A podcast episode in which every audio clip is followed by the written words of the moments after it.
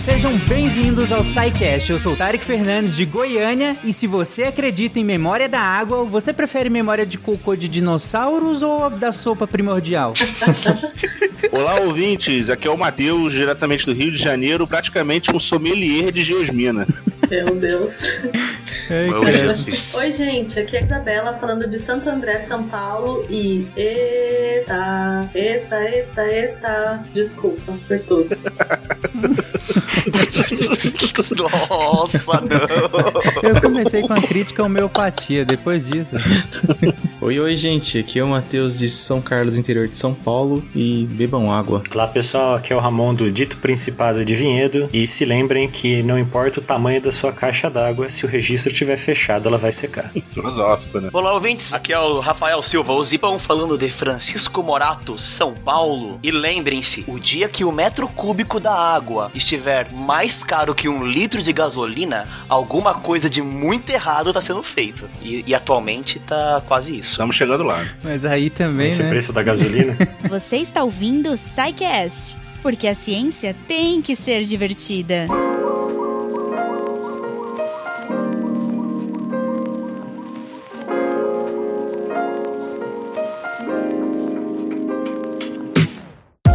Gente, ironicamente, é, esse episódio era pra ser rosteado pelo Fencas, né? Mas Fencas, nesse momento, está sem luz em casa, no caso por excesso de água e não por falta de água, no caso dele, já que no Rio de Janeiro chove torrencialmente nesse momento e Fencas está lá à luz de velas e eu tive que sair do meu jantar pra vir aqui gravar com vocês. Esse tema, inclusive, de água, a gente já tangenciou ele em tantos sidecasts, né, diferentes e acho, acho, acho que a gente até demorou pra trazer um sidecast pra se aprofundar aqui na, na questão da água, né? Por todos os sidecasts que a gente já acabou citando, eu lembro de um, inclusive, que eu comecei o episódio falando o quão fascinante eu achava quando eu era criança, é, quando aprendi isso na escola, a divisão da água no planeta. Aquilo pra mim era incompreensível, aquela divisão, eu sempre fiquei tão fascinado por aquilo, mas era fascinado de um jeito assim, caraca, será que isso é verdade? Porque eu sempre achei fascinante essa divisão da água quando eu era criança, as primeiras vezes que, que eu ouvi falar, e depois quando você vai entender que você cresce tudo mais, você vai entender essa divisão melhor, é, eu, eu continuo achando extremamente fascinante até hoje. Eu já tinha comentado isso em outro SciCast, mas, mas acho válido dado o tema de hoje. Bom, mas pra começar esse episódio, gente, vamos começar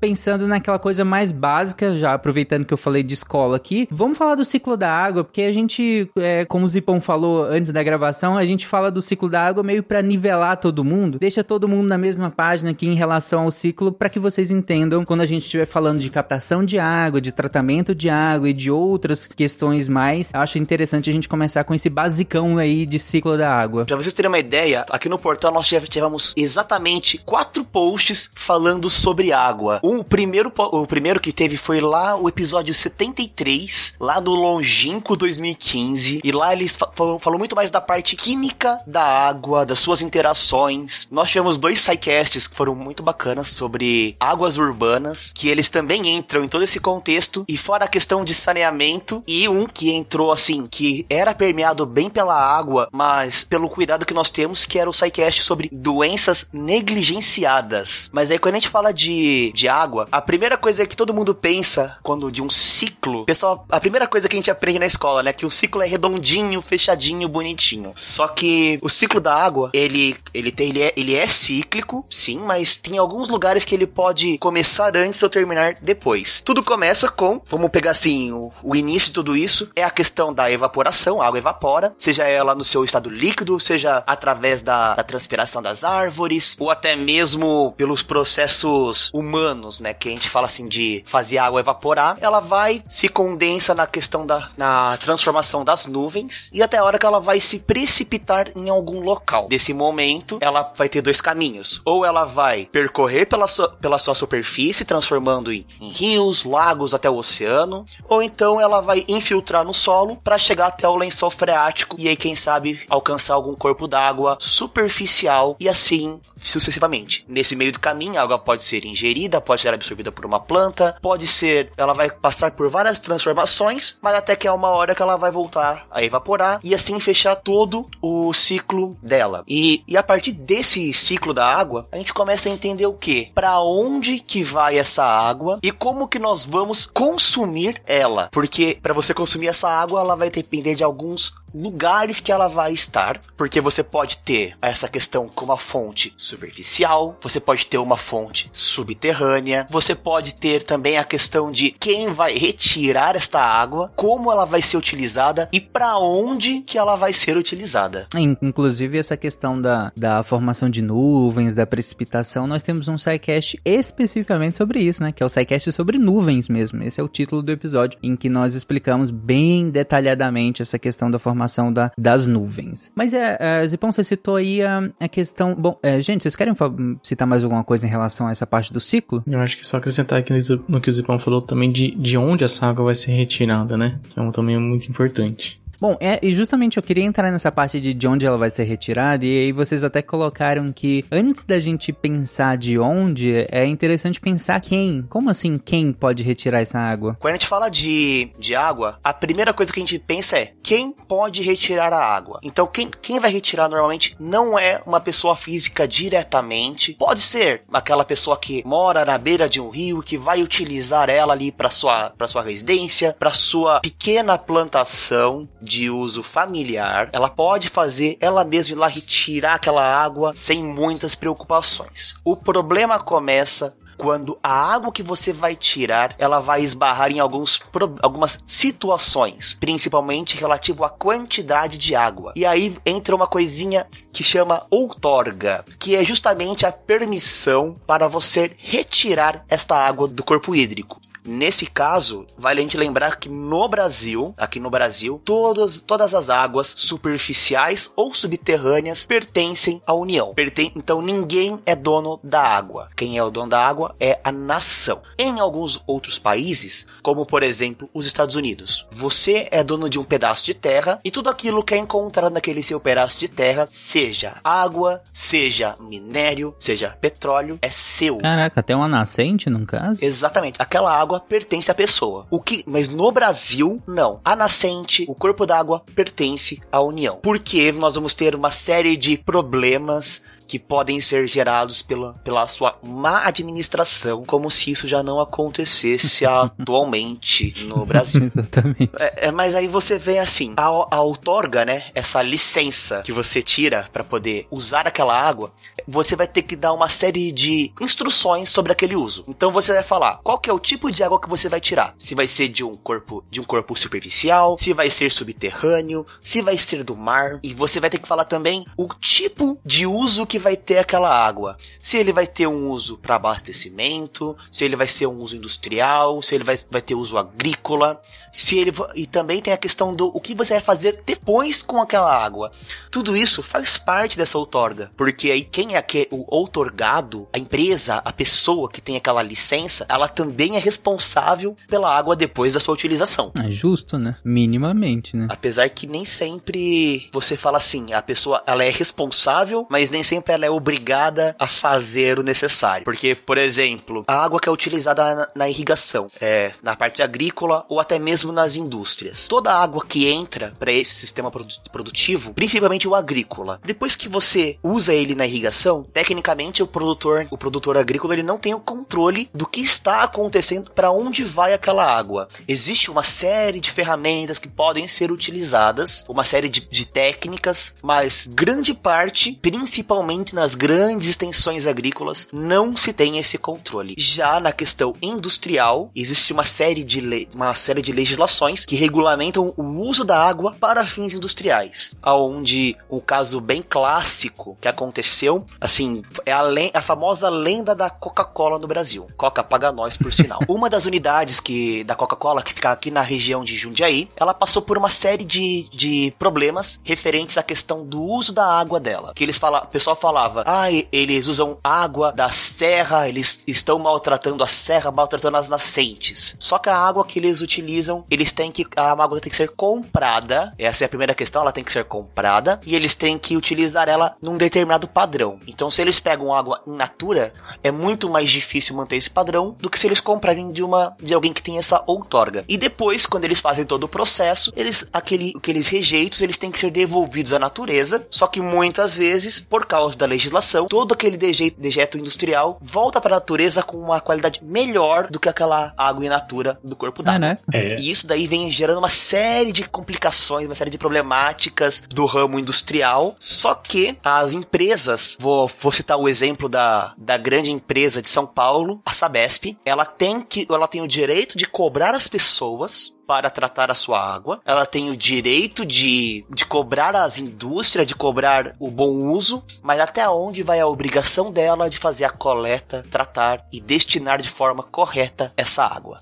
Tudo isso vem sendo amplamente discutido. Existe até uma política nacional, que é a Política Nacional dos Recursos Hídricos, que visa justamente tentar setorizar e tentar ajustar esses usos da água. Porque afinal de contas, bom, apesar que é só essa lei, essa política nacional, ela rende assunto demais. Mas um dos principais itens que ela fala, que é a questão da gestão da água, que ela tem que ser feito através das suas bacias hidrográficas. Ou seja, isso impede que de repente, dependendo da onde você está, a água pode ser gerida por dois lugares completamente diferentes. Vamos pegar um exemplo bem aqui próximo. O e inclusive foi um tema muito recente. O Rio Paraíba do Sul. Ele nasce em na região da Serra da Bocaina, em São Paulo. Ele passa por uma série de cidades até a região de Guararema, passa por São José dos Campos, passa por todo o Vale do Paraíba Paulista, vai para o Rio de Janeiro, aonde abastece a cidade do Rio de Janeiro. Teve um assunto que teve a questão da, da gestão deste rio, que ele passa por dois estados diferentes. E aí vem toda a discussão de como fazer a melhor gestão dessa água. Mas isso aí nós vamos falar também mais pra frente nesse episódio.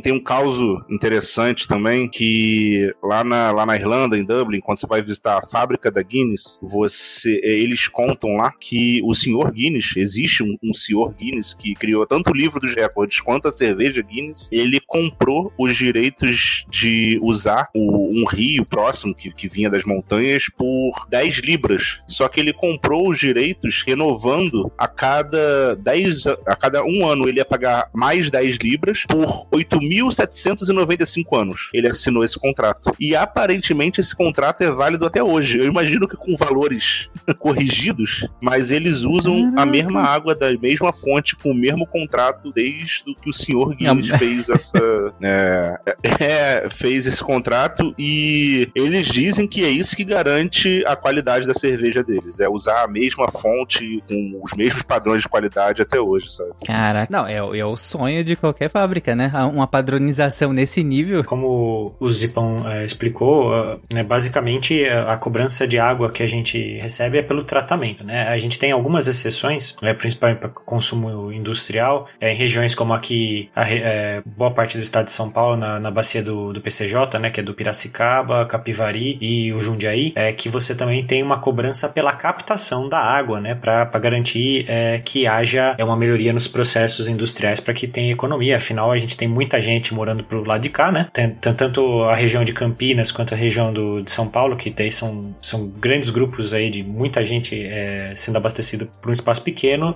Então, essa é uma forma de manter e- o rio e, e garantir também esse dinheiro usado para depois pra preservação das nascentes e, e outros, e outras coisas. Então, é, é só para dar um, um contexto a mais aí para falar da, da criticidade eh, relacionada a isso, da captação. Inclusive, na minha conta de água, por exemplo, aqui em Goiânia, é, vem o, o valor comum, né, pelo uso e tal, que é aquele normal, e também vem um valor que geralmente, inclusive, equivale ao meu consumo, que é coleta e afastamento de esgoto, né? E, e aí na mesma conta, tanto que esse coleta e afastamento geralmente dobra o meu consumo, no sentido de, do valor final, né? Então, além do, do, do valor que eu pago pela água, né, pela captação e tudo, ainda, ainda tem essa taxa que eu, eu não, sinceramente, eu não sei como que ela é calculada. É, isso, é, isso é dobrado mesmo. É, é, você tem a, você paga a taxa de água e daí você paga é, é, vai por volta aí é, do, do, equivalente é, em esgoto. Né? Tem um, acho que tem um, é um pouquinho a menos, mas é, se, se você por um acaso né, acontece de não ter é, coleta e,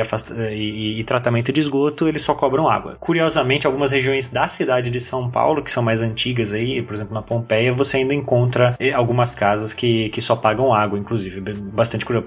Pompeia, tipo, bem próximo do centro, é bem no centro expandido de São Paulo, ainda você tem, você acha algumas coisas assim. Não sei como é que tá, e faz alguns anos aí que eu, que eu vi isso, talvez já tenha melhorado bastante, mas acontece. Caraca, bizarro. A gente até agora falou em relação a. O Zipão comentou profundamente aí em relação a quem pode ou como se deve ser feita essa, essa coleta, né, da, das fontes de água, mas vamos entrar agora nas fontes em si. Quais são as fontes que nós temos para retirar essa água? Basicamente, Tarek, tem três, três fontes, né? As superficiais, as subterrâneas e as alternativas que podem ser categorizadas é, como água de chuva, é, como dessalinização, osmose reversa. Mas, falando um pouquinho sobre as superficiais, vocês já podem imaginar que é tudo que está de fácil acesso, assim, digamos, como rios, lagos, lagoas e lagos naturais, lagos artificiais. É, quando a gente fala de da coleta da coleta direta dos rios, nós temos que levar tem que ser levado em conta é, alguns três fatores principais, que é primeiro a questão do nível da água, porque a,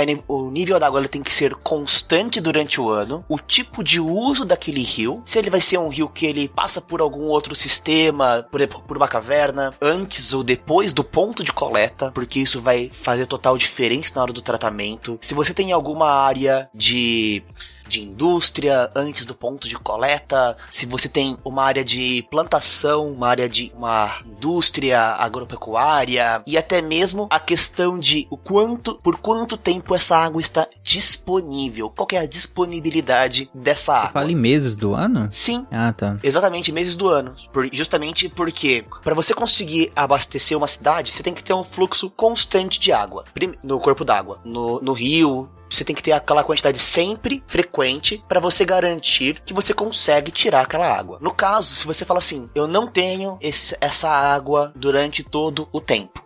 Vamos pegar por assim, o litoral de São o litoral, a região de litoral. Normalmente assim, na, na, no litoral de São Paulo, você tem a Serra do Mar e você tem ali uma grande produção de água que é constante durante todo o ano. Então você não, você tem um nível de água sempre igual ali. Só que você esbarra na questão de o que, por onde aquela água passa. Porque você, você pega a água que ela tá sempre saindo da nascente e você já consegue captar ela, já consegue fazer o, uso dela, você garante que tá tendo menos interferência. Consequentemente, a água ela é mais limpa, ela vai ter menos resíduos e a chance de dar ruim na hora de você consumir ela é menor. O nível de tratamento, imagino, seja diferente. Né? Exatamente. Zipão, desculpa, é, existem alguns órgãos que fiscalizam, por exemplo, o nível do rio, qualidade do rio, para ver se ele pode ser usado ainda, continuar sendo usado, ou tem que parar o, o, a retirada de água desse rio? Nesse caso, a outorga, ela já define o tempo que pode ser coletado e o quanto pode ser coletado. Quando uma empresa ela é,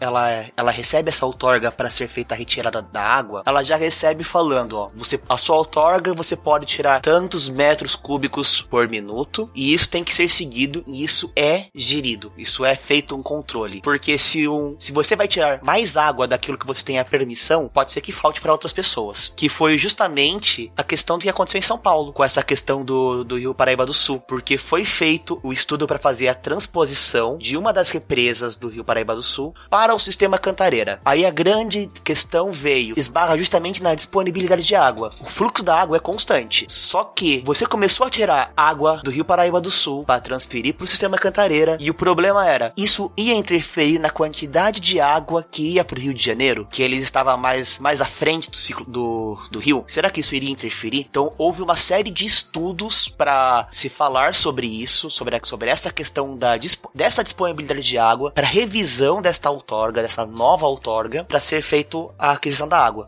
Um dos casos mais emblemáticos do mundo, quando você fala da gestão de água, é justamente o, o Mar de Aral. Ele está na região da Ásia e devido ao seu uso intensivo intensivo de, de a, na agricultura, ele começou a diminuir a sua vazão que chegava até a região do lago. Isso fez com que o lago começasse a diminuir de, de altura e toda aquela população que dependia daquela água começou a sofrer. Então a, a questão da, do, da outorga da água ela é importante por causa disso, para evitar esses tipos de problemas, principalmente se tratando de Brasil, porque você pega um rio que passa por vários lugares, se você tirar mais na, no começo do rio, quando vai chegando no final ele vai ficando sem. O, o caso do, do Mar de Aral é, é bizarro, assim, gente. É, pesquisem no Google, quem tiver com Google aí, a gente vai deixar imagens também no, na postagem. É, as imagens de satélite, se você pesquisar, é bem fácil de achar, vai mostrar ao longo dos anos. É, é bizarro, é, desaparece, assim. Você vê casas, navios, inclusive,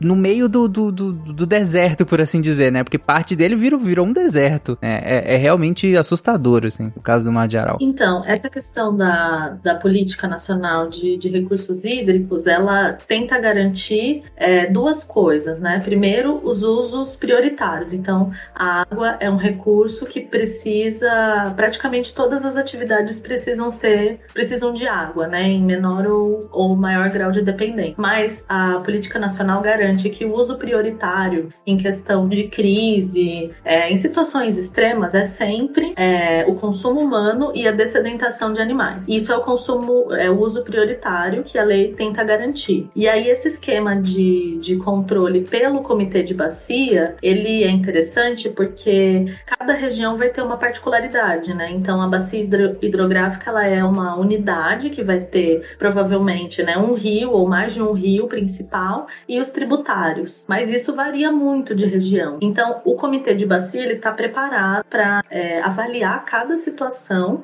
e verificar se aquela vazão que aquela empresa, enfim, aquela pessoa está solicitando cabe dentro dos usos, né? Tem uma compatibilização dos usos que já existem é, para também não secar, né? Não, não, usar um monte de água de forma é, sem controle nenhum. E aí isso é, é interessante. As, o ouvinte pode pensar, ah, mas isso é uma bobagem, né? Todo mundo vai usar água e aí precisa de um documento, né? Tem todo um processo dentro do, do órgão ambiental. E se for dentro de um estado só, a bacia hidrográfica é o órgão do estado, mas se for, por exemplo, como é o caso da bacia do Paraíba do Sul, que são dois estados, é a ANA, né, a Agência Nacional da, de Águas, que faz a gestão. Mas é importante, porque imagina se todo mundo falasse, eu vou fazer um poço é, e vou retirar a água sem avisar ninguém. Aí essa água está sendo retirada. E aí vem uma empresa e o comitê de bacia não está sabendo dessas retiradas todas. E aí vem uma empresa e fala, olha, eu preciso de uma retirada muito grande porque a minha atividade precisa de muita água. Se o comitê de bacia aprova e aquela quantidade de água não está contabilizada, né, do que já está sendo usado, pode causar um problema, né? Então, é, a gente poderia mesmo fazer um, um cast é, falando sobre as particularidades, porque é bem interessante. É um sistema que, a princípio, né, deveria funcionar direitinho. Tem distorções, a gente sabe que acontece. É, nem todo mundo tira outorga, a gente é comum, um tanto comum, poços e outras fontes de captação irregulares, mas que o uso é tentado, é pensado, né, sempre para os usos prioritários para ser atendido em épocas de, de crise, enfim. É, exige todo um planejamento para que justamente isso seja sustentável, né? Para que não perca essa sustentabilidade, pelo menos a tentativa de que não perca essa, essa sustentabilidade no, no, no na extração hídrica.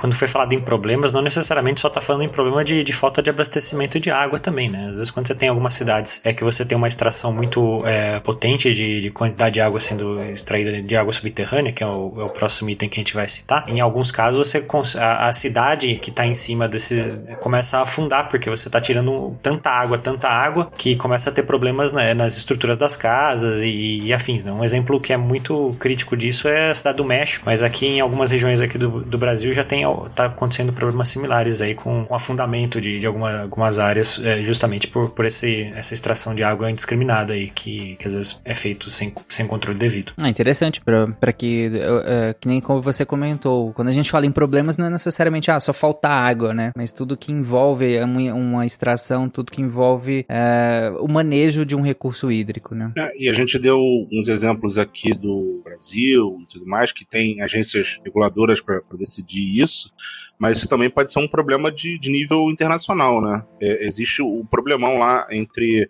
a Etiópia e o Egito pelo controle das águas do Nilo, né? A Etiópia quer construir há muito tempo, eu acho que já está construindo, é, eu não estou muito atualizado, mas ela quer construir uma, uma grande represa lá, uma barreira para fazer geração de energia hidrelétrica, só que isso afetaria o, a disponibilidade da água pro, pro Egito. Só que, bom, tá dentro do território da Etiópia.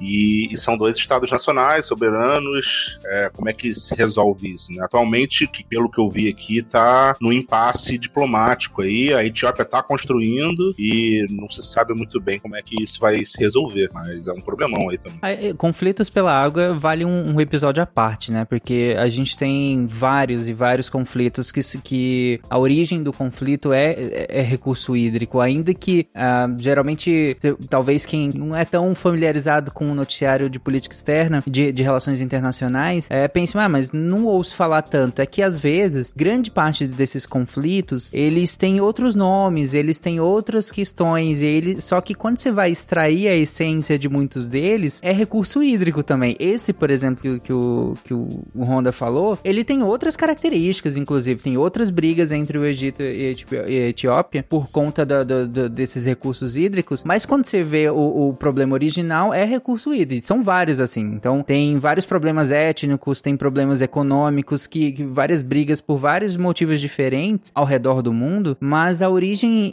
é do, a origem é recurso hídrico, em grande parte, inclusive. Enfim, mas isso fica para outro episódio, que dá um episódio inteirinho só sobre isso, mas vamos lá. Só lembrando que é, Etiópia e Egito nem sequer fazem fronteira, tá? Tem o Sudão ainda, então você vê que, né, que um pode levar bem para frente o, uma, uma uso é, a montante ali pode dar um problemão lá mais para frente. Sim, exatamente. Vocês verem que como a questão aqui não, não, não é território, não, não, não é necessariamente uma coisa territorial de onde fica esse recurso hídrico, mas do impacto da manipulação desse recurso hídrico, né? Inclusive no Brasil nós temos um grande exemplo de como esse conflito do uso da água gera uma, todo um, um impacto social, ambiental, que é, que é a questão da transposição do Rio São Francisco. Ele é um caso assim emblemático, não tem como você negar o, o impacto social dele, porque você vai estar tá levando água para as pessoas que não teriam, que estão em regiões que têm dificuldade com água. Esse lado é intangível. Você fala assim, não tem como. Se a prioridade é da água é o abastecimento humano e animal, com certeza tem que ser feito. A questão é o quanto de água você pode retirar, como vai ser feito, quais são os possíveis problemas que isso pode gerar, porque uma das pautas que foi levantada na questão da transposição do Rio, do Rio São Francisco era a questão da geração de energia na, na usina de Paulo Afonso, que eles alegavam que o pessoal da usina alegava que a retirada da água ia diminuir o nível do reservatório que ia impactar diretamente na produção de energia elétrica. É claro que tem os estudos que provavam que eram que a quantidade que ia ser retirada era, era insuficiente para gerar esse tipo de impacto, mas ainda assim gera toda uma problemática. A questão de quantas pessoas foram desapropriadas de suas casas. Tudo isso é um grande problema social, justamente voltado na questão da água, porque você tem a questão do, do daquela água superficial de um corpo de um rio, você tem a questão dos, das, dos lagos, dos lagos naturais, que é o caso do Mar de Aral, e você também tem a questão dos grandes impactos envoltos justamente no abastecimento público, que são os lagos artificiais, que envolvem todo o abastecimento das cidades, como São Paulo. Tem o, o, o sistema integrado de abastecimento, que envolve são seis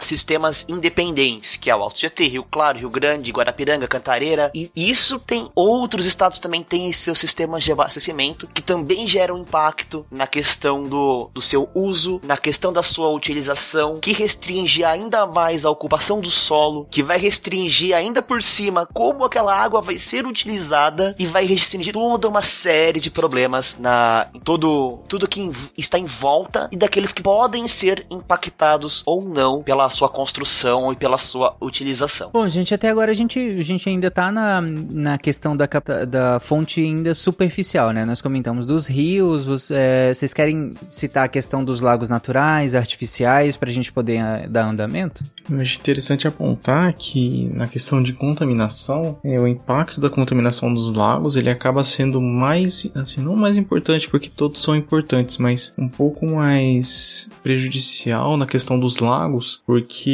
do meu ponto de vista, né, é uma água parada, né, não tem um fluxo tão grande de movimentação desse líquido.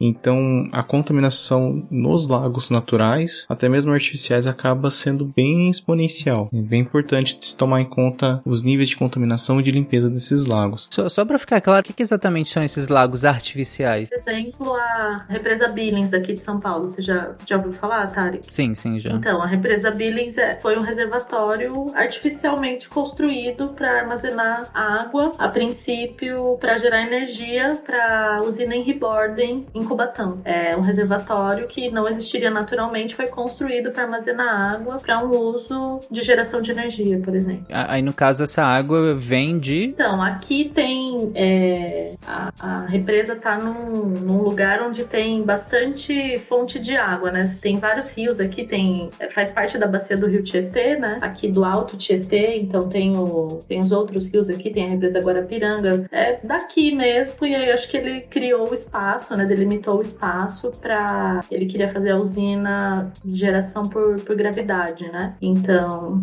aqui é uma região bastante. com bastante disponibilidade hídrica. Ah, beleza. O Zipão, logo no começo, ele tava falando da disponibilidade de água quando tá falando de rios, né? A, a, a ideia de você ter um reservatório é justamente para tentar é, segurar um pouco a onda, né? Quando você tem essa, essas flutuações é, que acontecem ao longo do ano, de mais seca, mais chuva e tudo mais, você tem uma, uma quantidade garantida é, de água ao longo do tempo, então você consegue é, com mais facilidade é, manter é, um fluxo constante de água para abastecer uma cidade, por exemplo, tá? É por isso que é, logo no começo eu tava, fiz uma, uma analogia com uma caixa d'água, né? A caixa d'água na sua casa, ela tá ali para quando, por exemplo, faltar a água que está chegando, você ainda consegue ficar um tempo sem precisar estar tá recebendo. Porém, né, se o, o reservatório, né, se, se, o rio seca, por exemplo, se a quantidade de água chegando é muito baixa, né, adianta, mesmo tendo um reservatório, ele não resolve. E por isso mesmo até é, é, fez aquela observação logo no começo da, desse cast, tá? É só para deixar claro é, a, a, até a importância né, de você ter é, e, e para deixar claro também que ela não resolve todos os problemas, né? Não, sim, claro. É, esse é um problema, inclusive, acho que toda cidade quase tem esse problema hoje em dia, não sei. Mas uh, ainda bem, meu bairro exatamente aqui, eu não tenho tanto problema com isso aqui. Raramente falta água. É muito raramente. Mas tem alguns bairros de Goiânia que chegam a faltar por dias água. E aí não tem caixa d'água que resolva, assim. Pode, sei lá, eu, eu, eu acho que não tem caixa d'água residencial que resolva você passar dias sem água, a não ser que você realmente faça um consumo muito baixo, extremamente regrado é, de água. Mas dado o nosso consumo normal, comum do dia a dia, cara, que caixa d'água aguenta dias sem, sem água? Vários dias sem água, né? Aqui no, aqui no Rio de Janeiro, na região dos lagos, é, é muito comum. É, as pessoas já sabem que no, na época de carnaval, na época sazonal de, de cheia da cidade, é, as pessoas compram, já, já guardam dinheiro para comprar caminhão-pipa, porque o sistema de abastecimento da cidade não dá conta. Então, assim, é aquilo. Todo ano vai acontecer, as pessoas já estão acostumadas. Quem mora na cidade, assim, durante o ano mesmo, quem não tem só casa esporádica lá, é, já sabe que vai, vai faltar água. É, é uma coisa que você já, já vai para lá sabendo que vai acontecer. Litoral de São Paulo também. Eu acredito que sejam as distâncias turísticas, né? Quando vem muita gente de uma vez só, não, não dá conta. É, o consumo é completamente fora do, do comum, né?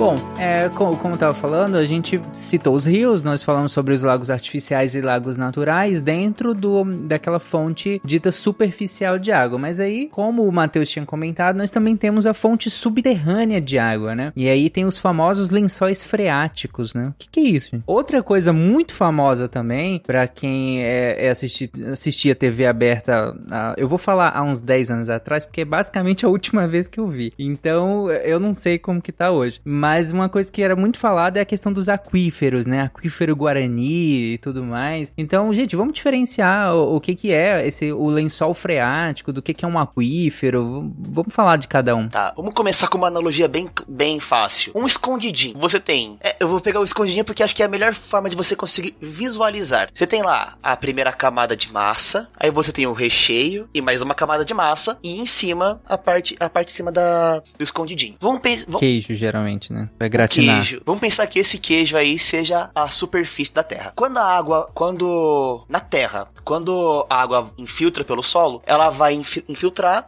e vai encontrar uma primeira camada ali, tranquila, que é a parte do solo, até a hora que chega naquela, naquele recheio. Esse recheio, na natureza, nós podemos colocar como uma grande rocha impermeável. Então, a água ela não vai conseguir passar para a parte de baixo, ou vai passar com muita dificuldade. Então, essa parte de cima, na Terra, nós chamamos de lençol freático, a parte mais superficial, que é onde a maior parte das pessoas conseguem fazer aquele poço bem mais artesanal, não artesiano, um poço artesanal que você consegue cavar ele com a própria mão e somente tirando a parte da terra até você encontrar o, o lençol freático, que é aquela primeira camada de água que ficou ali entre a rocha impermeável e o solo. Depois, quando você passa essa rocha, você vai ter os lençóis que são os lençóis confinados. E é aí que entra a parte dos aquíferos. Porque todo lençol confinado, todo aquífero, ele tem um local que é chamado área de recarga, que é onde você tem aquela camada de rocha impermeável que ela está mais aflorada, que ela está mais na superfície e a água consegue entrar por baixo dela. É claro que nessa parte, o aquífero, você vai ter aquele que é simplesmente uma bolsa d'água, ou então ele vai ser uma rocha mais porosa, onde o maior exemplo disso é a questão do aquífero Guarani, onde a sua área de recarga, pelo menos no estado de São Paulo, fica na região ali de Araçatuba, que é onde você consegue tirar a água direto do aquífero Guarani numa profundidade muito baixa. Mas conforme você vai andando para o interior do Brasil, para o interior de São Paulo, para a região do, dos estados do Mato Grosso do Sul, região do, do Paraguai, para você acessar essa água do aquífero, você já vai ter que perfurar aquela rocha. E essa perfuração, ela exige um certo trabalho. E aí nós vamos ter o famoso poço artesiano, que ele vai tirar aquela água. Só que aí nós vamos ter dois tipos de poço artesiano. É um que aquele que, imagina o, quando você pega, você pega dois copos que estão ligados por uma mangueira na Perfeito. parte de baixo. A tendência da água, ela manter o mesmo nível nos dois, nos dois Exato. recipientes. Se você subir um dos potes, a água do, do, do que você levantou vai diminuir e a do outro vai aumentar até que eles alcancem a perfeição de novo do nível. Se você pegar, levantar esse copo além do limite do outro copo, aquela água vai começar a jorrar e vai, e vai Perfeito. transbordar. Esse, esse sistema, quando a água transborda, ele é um poço artesiano, que é um poço surgente. Ou seja, você não precisa bombear a água lá do aquífero para a superfície. Ela vem sozinha por gravidade. Hum, entendi. Já o poço semi-artesiano, que ele precisa dessa, dessa bomba para puxar a água. Porque esses vasos comunicantes entre a área de recarga e aonde está a base da, do poço, ele não tá num nível diferente. Então você tá, tá num nível, só que para você tirar a água, você tem que forçar ela, tem que bombear esta água. E esses poços, eles são profundos, são muito profundos. Você pode ter poços de, de 20, 50 metros, até 2 mil metros para conseguir tirar essa água. Então, ele não é. Ele, você não consegue fazer isso na mão, sem o auxí- auxílio de uma, de uma de um maquinário para conseguir perfurar aquela rocha para chegar nesse lençol confinado, nesse aquífero. E aí vem a questão: quando você pe- pega a licença da água, do uso da água, da outorga, quando você, quando você vai construir esse poço, o órgão regulador vai te falar quanto de água você pode retirar por minuto, visando o quê? A questão do quanto tempo aquela água leva para voltar ali, qual é o tempo de recarga daquele aquífero. Então volta a questão da, da, da outorga de ser justamente aquele que vai garantir que todo mundo tenha o acesso daquela água. Temos até uma imagem aqui no que pode ser colocada depois no post, que ela mostra justamente essa questão do, do nível, dos vasos comunicantes entre, entre um, um poço artesiano, um semi-artesiano, a quantidade da água que ela vai jorrar, a área de recarga. Então essa, essa imagem ela, ela é bem bacana para deixar bem desenhado essa situação. Sim, é, é, ela bem didática aqui, eu tô olhando, e é bom que ela separa, né, a questão do poço, você até coloca um poço freático, que esse aí seria aquele poço que você chamou de artesanal. Isso, artesanal porque você consegue fazer ele com as, com as próprias mãos ali e encontrar a parte da água, diferente do poço artesiano. E nesse eu tenho que bombear água também, né? Ou, ou coletar, né, de qualquer forma. Sim, no poço, no poço artesanal, no poço freático, sim, você tem que, você não tem esse vaso comunicante fazendo pressão, mesmo porque esses lençóis freáticos eles são bem reduzidos, eles são menores. Não é igual um aquífero de água confinada que, que se estende por uma extensão gigantesca, como é o caso do aquífero Guarani, que ele pega quatro a cinco países. Caraca, é muita coisa, né? É gigantesco. E aí no artesano, no artesiano, como você comentou, nós vamos até atingir essa, essa, o aquífero de fato, né? E a gente passa dessa área que você tinha comentado inicialmente de, de rocha, é, para que a gente atinja ele e aí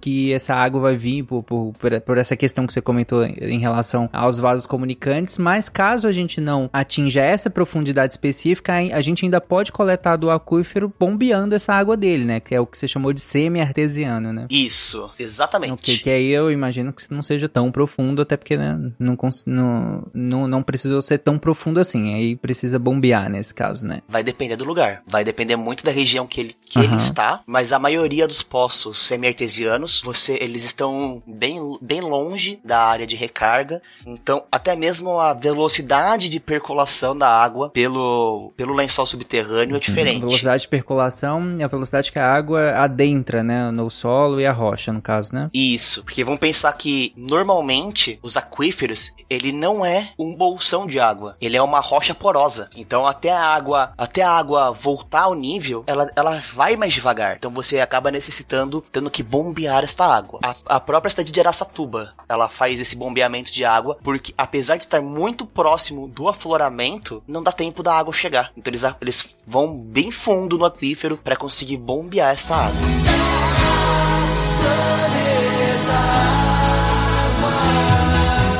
e, e aí nós temos, é, em relação a essas diferenças, elas não são.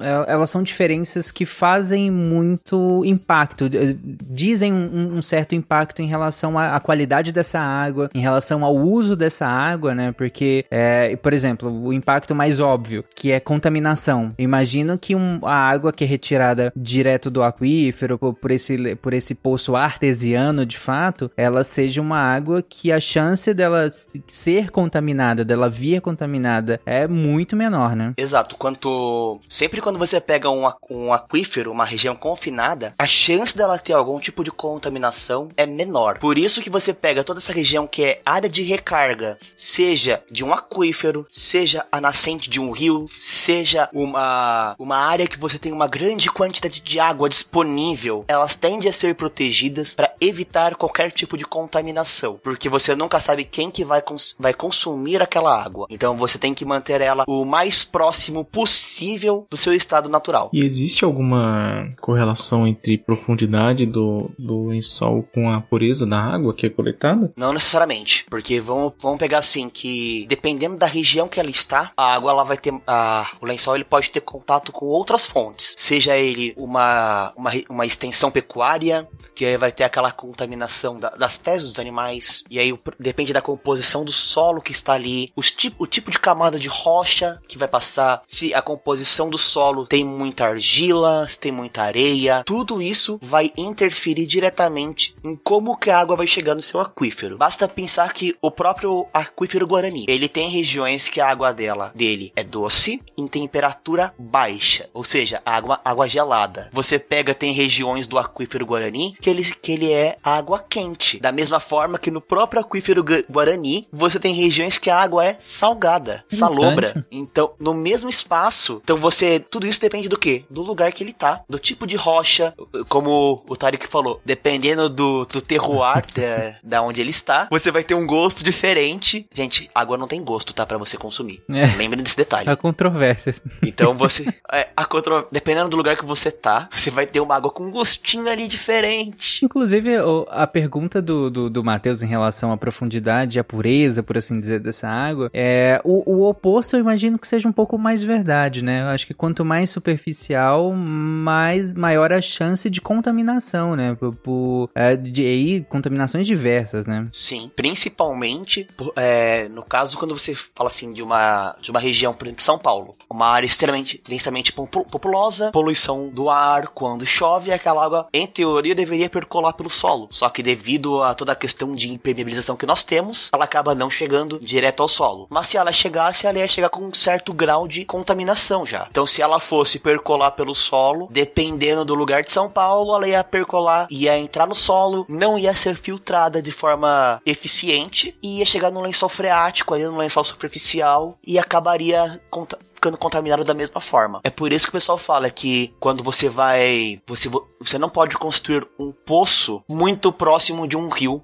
próximo de um corpo d'água, porque você nunca sabe a questão da contaminação dele. Você sempre vai fazer esse, essa escavação o mais longe possível, de preferência numa área que seja mais alta da onde você está e que você consiga ter o mínimo de chance de ter interferência de outras casas, de outras regiões para minimizar a chance de contaminação daquela água. Bom, aproveitando que você falou, Zipão, em relação à chuva, aqui a gente entra na terceira fonte que o Matheus comentou comentou, que é que são as fontes alternativas, né? E aí a primeira delas sendo a própria captação da água da chuva, né? A gente, eu sou fanboy de captação de água de chuva porque não, é porque durante a faculdade eu sou formado em gestão ambiental e um dos nossos trabalhos era a utilização da água de chuva. Muita gente fala assim: "Ah, é reutilização". Como que você vai reutilizar uma água que você não utilizou ainda? Então, o, o termo certo é utilização da água de chuva. Cara, faz todo sentido. Faz sentido. Sim, a utilização, você utilizar essa água vai depender de uma série de, de sequências, principalmente aonde você está. Porque lembra que eu falei a questão da contaminação do ar, que pode acidificar aquela água, então você vai ter uma água que não é própria para consumo. Cara, Goiânia passa três, quatro meses sem chover nada, sem uma gota de chuva em, em algumas épocas do ano, principalmente no meio do ano aqui. Então quando chove, eu imagino que, que o primeiro mês de chuva é só para limpar a sujeira sujeira que do ar que ficou dos últimos 3, 4 meses. Imagina coletar uma água dessa para utilizar. Sem chance. Mas aí você pega, por exemplo, no na região do, do centro da Caatinga, do sertão nordestino, que lá quase você não tem disponibilidade de água. Normalmente, água, quando chove, é a chance que você tem de consumir água. Ou em regiões que, que não chegam um sistema de, de, de distribuição de água e você não tem nenhum rio próximo, você acaba também utilizando o uso da, da água da chuva. E é claro que você, para você utilizar essa água, tem uma, sé uma série de coisas que você vai ter que fazer para minimizar o risco à sua saúde. Entre eles, primeiro, é não consumir a primeira água da chuva. Justo.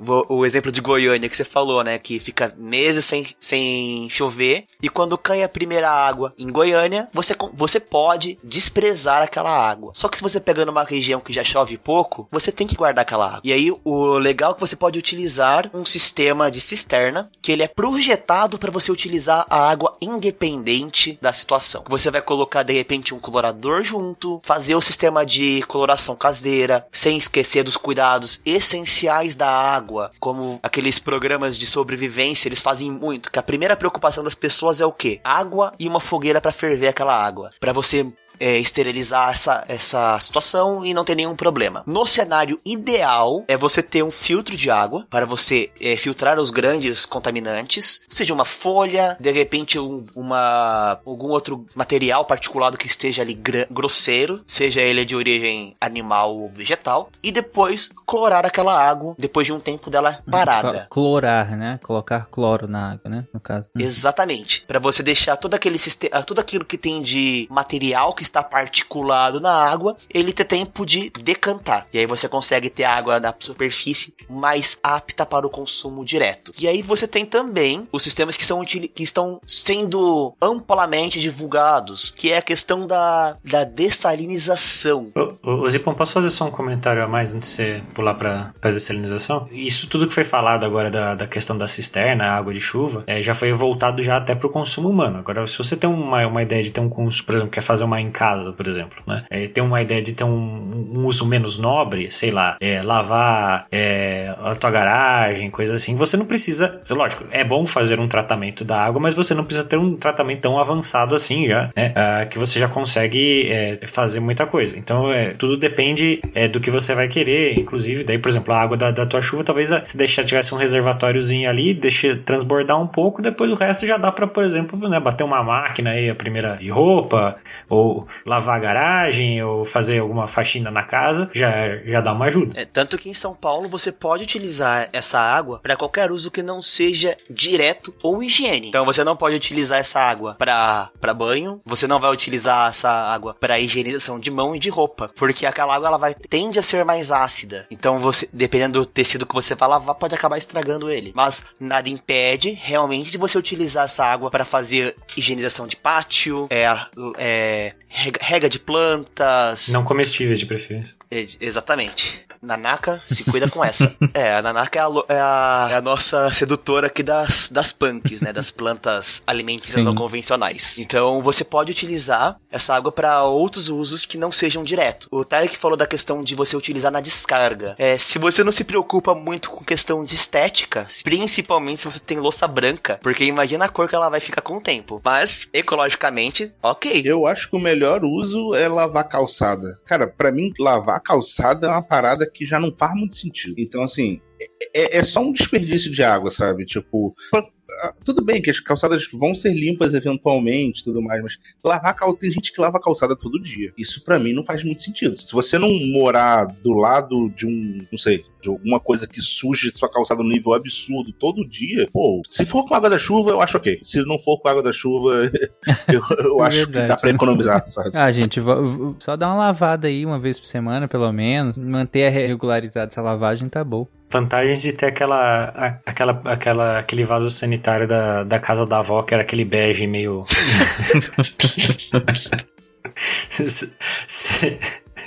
Ou aquele rosa bem marcante, assim. Segue. Verdade, né? Ninguém percebe. Gente, fora aquelas pessoas que vivem das cidades que estão tendo problema com abastecimento e ainda insistem em usar água como se fosse vassoura para varrer calçada. A não ser que seja aqueles de alta pressão, que aí o consumo é baixo, né? Mas, mas sim, né? Mas mesmo assim, mas mesmo assim, você consegue. Ah, dá pra dar uma esfregada, né? Com a vassoura. Dicas de. É, eu tô tentando lembrar quem é que faz o spin do, do, solte... do solteiro químico. É, o manual do solteiro químico. É o Yuri. O Yuri. Não, ele, fa... ele fala umas coisas que eu lembro dele toda vez que eu vejo alguém varrendo uma calçada com água. Falo, gente, vai lá, vassourinha, tira todo o excesso. Se você tá num lugar que suja muito, joga um pouco de água pra, pra tirar aquele excesso, assim, o finalizar, né? Só pra dar aquela final. Mas antes disso, varre bem, tira todo o pó, tira toda a sujeira para você minimizar o tempo que tá utilizando aquela água. E de preferência, faça isso com água de reuso. A água que você já utilizou para lavar roupa, principalmente, é boa, é ótima para fazer isso. Gente, para quem não, não sabe, o, o é, tem um quadro do Spin de Notícias já, né? Já tá lá pro seu episódio 20 e tanto, que é Manual do Solteiro Químico, que na verdade é o Augusto César que faz, ele é químico e ele faz esse, esse manual que eu não lembro agora, mas acho que já tá na edição 20 ou alguma coisa e vai estar tá na postagem desse episódio. E é sensacional Sim. tudo isso que ele faz, gente. É altamente recomendado.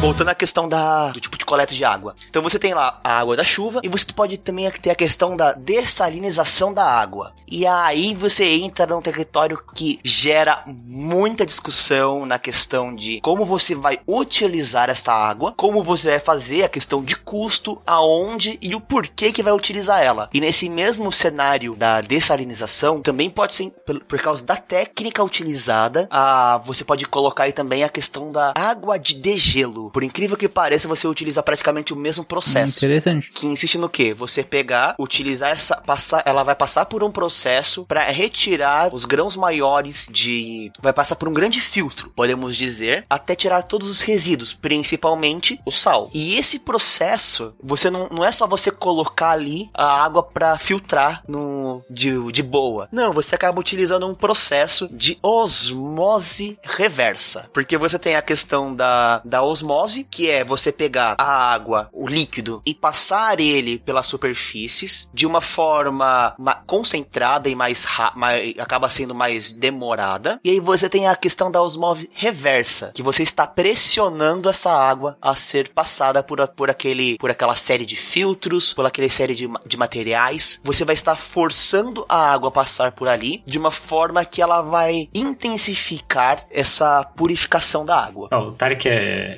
veterinário, ele, né, ele tá, tá acostumado né, a pensar na- no processo de osmose, é o quê? Quando você tem é, dois corpos, né, um que tá, tem uma quantidade de algum sal, no nosso caso aqui é a água do mar, né, geralmente que se pensa nisso, uma água salobra, é, é, é a tendência, quando você é, põe em contato um, um, um, outro corpo que é menos concentrado, é o quê? É esse corpo que tá com menos concentração de sal, a- a- quando tem uma membrana semipermeável, essa água ir pro, é, pro corpo mais concentrado de maneira a tentar equilibrar, certo? A, a concentração salina dos dois corpos, correto? Perfeito. Tarek? Correto. Perfeito. A osmo- osmose reversa é quando você força isso acontecer ao contrário. Você faz a água que está do, do, do mais concentrado ir para o que está menos concentrado do mesmo jeito. É por isso que você usa a pressão e as membranas é, que, que o, o Zipão vai, vai citar e explicar um pouco mais de Ah, detalhe. inc- Isso, inclusive, no, no corpo humano, no corpo animal, na fisiologia, isso acontece o tempo todo, né? Porque o tempo todo a gente tá transitando líquido entre os locais, entre os lugares, né? Entre os compartimentos, que a gente chama. Quando a gente quer transitar esses líquidos de um meio que é,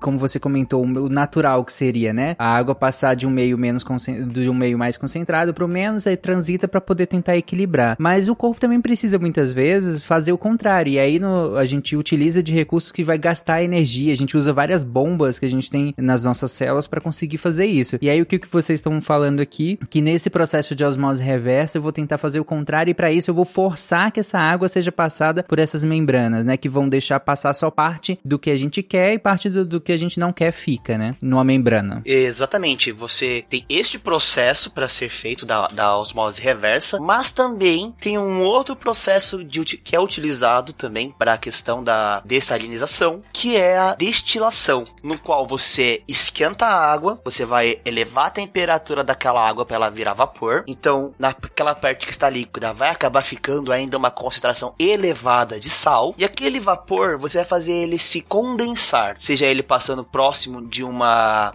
de uma bobina refrigerante com água mais gelada, com um fluido refrigerador, para fazer aquela água voltar ao estado líquido, e essa água você consegue conduzir ela para fazer os ajustes necessários para você poder consumir aquela água também. É, esse é o mais simples, né? Esse eu acho que é bem mais, mais fácil de, de, de visualizar, porque esse é simples é, evaporação, e é óbvio que é, acho que todo mundo já percebeu que quando a gente tem um, uma, um líquido que está concentrado em sal e ele evapora, geralmente o sal fica, né? Na superfície. Então, no momento em que ele evapora e a gente coloca um, algum lugar para ele, ele se chocar, para esse vapor d'água se chocar com a temperatura mais baixa, já que ela tá mais alta a temperatura, vai o fenômeno comum que é a condensação. No momento em que ele condensa e volta a ser líquido, ele vai ser de- de- é, tirado daquele lugar, né? Vai ser de- des- para outro lugar e o sal ficou, né? Sim, tanto que nesse processo de destilação, você acaba tendo uma água, dependendo do local que está fazendo ela, das técnicas que você está utilizando, a intenção é que aquela água seja estéril, ela seja completamente limpa, e a água que o ser humano, que nós devemos consumir, ela não pode ser nesse estilo, porque senão acabamos sofrendo pelo processo de osmose. Acab- nós acabamos ficando um pouco mais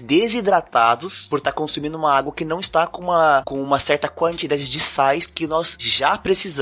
Inclusive, quem trabalha em laboratório, não bebam água destilada, dá dor de barriga. Justamente pelo que o Spam explicou. Tinha uma placa gigantesca perto do destilador que tinha no laboratório no TCC de não beba água destilada. Principalmente que tinha água destilada e de- de- deionizada também. Então, assim, era uma, era uma placa do tamanho da- parede. Tipo assim, cara, não faça essa Caraca, coisa, pelo amor de Deus. não imagino o que já tem acontecido lá, né? Não, com certeza. Se tem uma placa, tem a história, né? Nossa senhora. E vocês crianças, jovens adultos, né? Os, os jovens adultos que nos ouvem, não tentem fazer isso em casa, pelo amor de Deus. Tanto que quando você faz esse processo de destilação, você tem que fazer a correção de sal. Normalmente você adiciona um pouco de... Você usa os íons de prata para dar uma equalizada, depois você vai usar o próprio cloreto de sódio para dar uma ajustada. Mas uma coisa que eu acho muito ruim da destilação, ela parece que aquela questão da homeopatia dia, a memória da água fica com aquele. Você sente ao fundo aquele gosto de sal, você fica assim: essa água tá com gosto de sal, tá com gosto. É horrível. Quando eu, quando eu morei no Chile, lá eu utilizava água de geleira na, em Santiago. E essa água oriunda de, ge- de geleira, ela tem uma quantidade de sal muito. de sais, né? Diferentes. Não, é- não chega a ficar uma água salgada, mas os, os sais que tem na, na natureza, mesmo no solo, vão ficam muito concentrados na água. E mesmo o tratamento, você sente um gosto muito estranho na água. Tanto que lá, o tempo que eu fiquei no Chile, eu raramente eu só bebi água da torneira. Eu preferia comprar uma água de uma água industrializada para falar gostinho de química. Perfeito. Em Dublin também. Eu morei um tempo em Dublin e todo mundo, a, a comunidade gigantesca brasileira que vai pra lá, todo mundo tem essa mesma opinião. A água de lá, a água que você toma da torneira, ela é diferente, ela tem um sabor diferente. Sei lá, você não sabe definir muito bem porque é aquilo, a água não tem gosto, né? Mas você se sente diferente depois de um tempo lá porque a composição da água, mineralização é, é bem diferente. lá.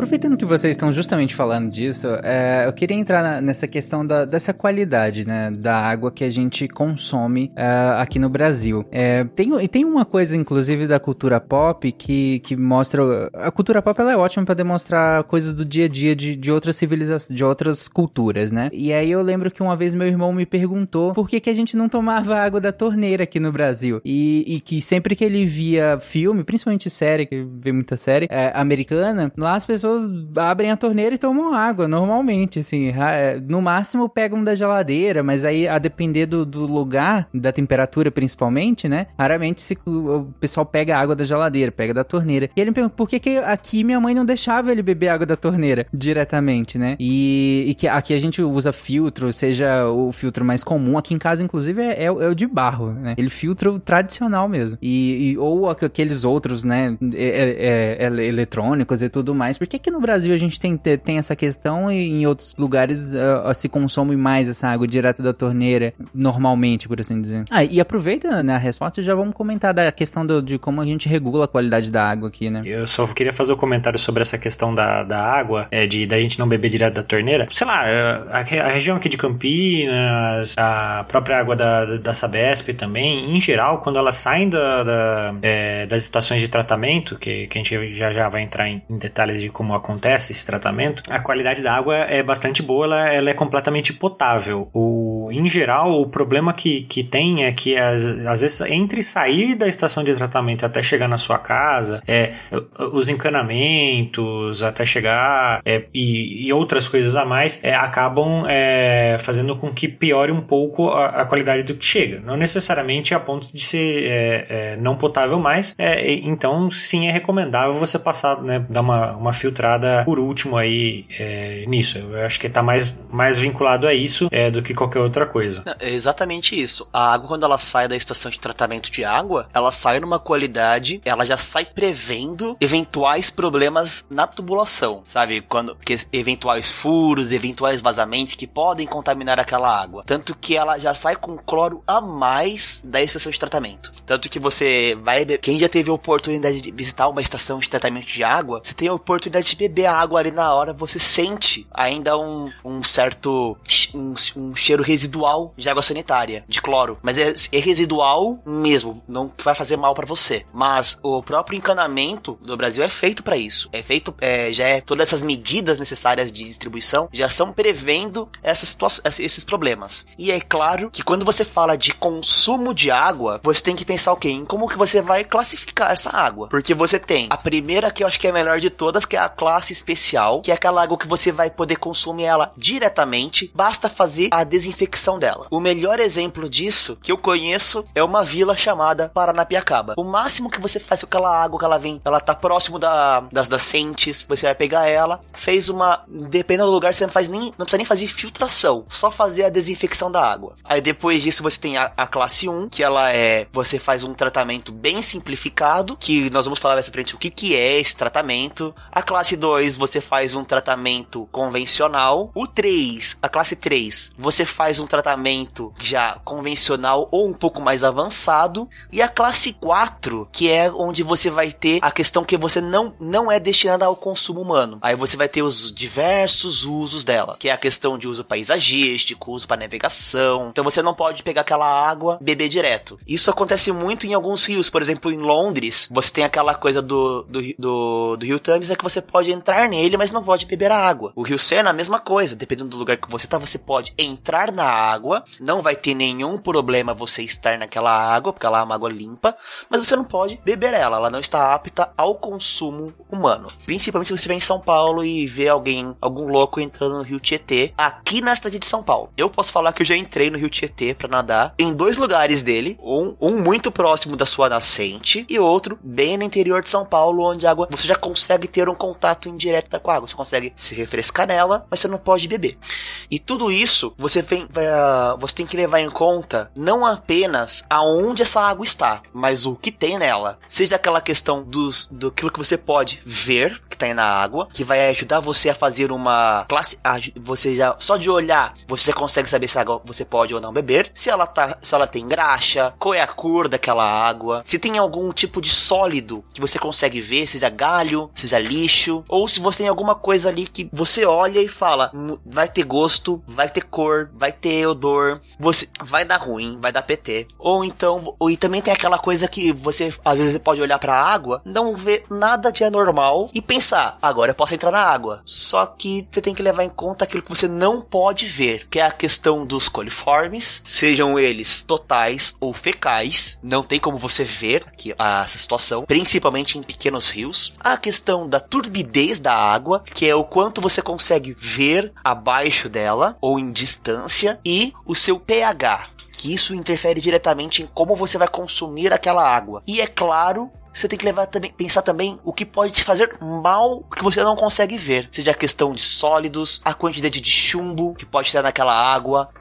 da, dependendo da região que você mora, tomar cuidado com a questão de, de mercúrio, de benzeno e até mesmo, por incrível que pareça, a radioatividade daquela água. Não quer dizer que você vai beber ela e vai se tornar um mutante. Não que muitas pessoas não queiram isso, mas você tem que tomar cuidado, porque dependendo da quantidade que você está tomando aí, ela pode te trazer um certo desconforto conforto na hora que estiver ingerindo esta água. Dependendo do lugar onde você mora também, jacaré, piranha, você não pode ver esse tipo de coisa. Bom não entrar também na água. É, eu acho que esses aí eu acho que são os mais atenciosos ainda por cima. Pô, eu vi vantagem esse negócio de radioatividade, né? Depois de tomar vacina e ter poderes magnéticos, eu tomo a radioatividade e já começo a ter, né? Sei lá, virou Homem-Aranha. Tô, tô achando bom isso aí. E, e aí você fala assim, dependendo do tipo de água que você tem ali, você vai fazer um tratamento para ela ou não justamente esse tratamento ele visa uma série de diminuição de impacto na saúde humana quando a gente fala de consumo. Quando você fala assim, vou fazer uma coleta de água para beber em casa, você vai fazer uma série de coisas nela, ou se você precisar, de acordo com a classificação da água, para evitar alguns problemas. Entre eles, nós vamos falar agora, que são a questão das doenças relacionadas a essa então, água. Então, antes da gente entrar nessa questão, quando a gente fala de doença relacionada à água, geralmente a gente pensa em contaminação microbiológica, né? E aí você acabou de falar que, que um outro tipo de preocupação que a gente tem que ter é com relação a metais, é com relação a radioatividade. Inclusive, nesse momento, nos Estados Unidos, está tendo um, uma, uma, uma questão bem, bem dramática, né? Uma cidade a americana que não,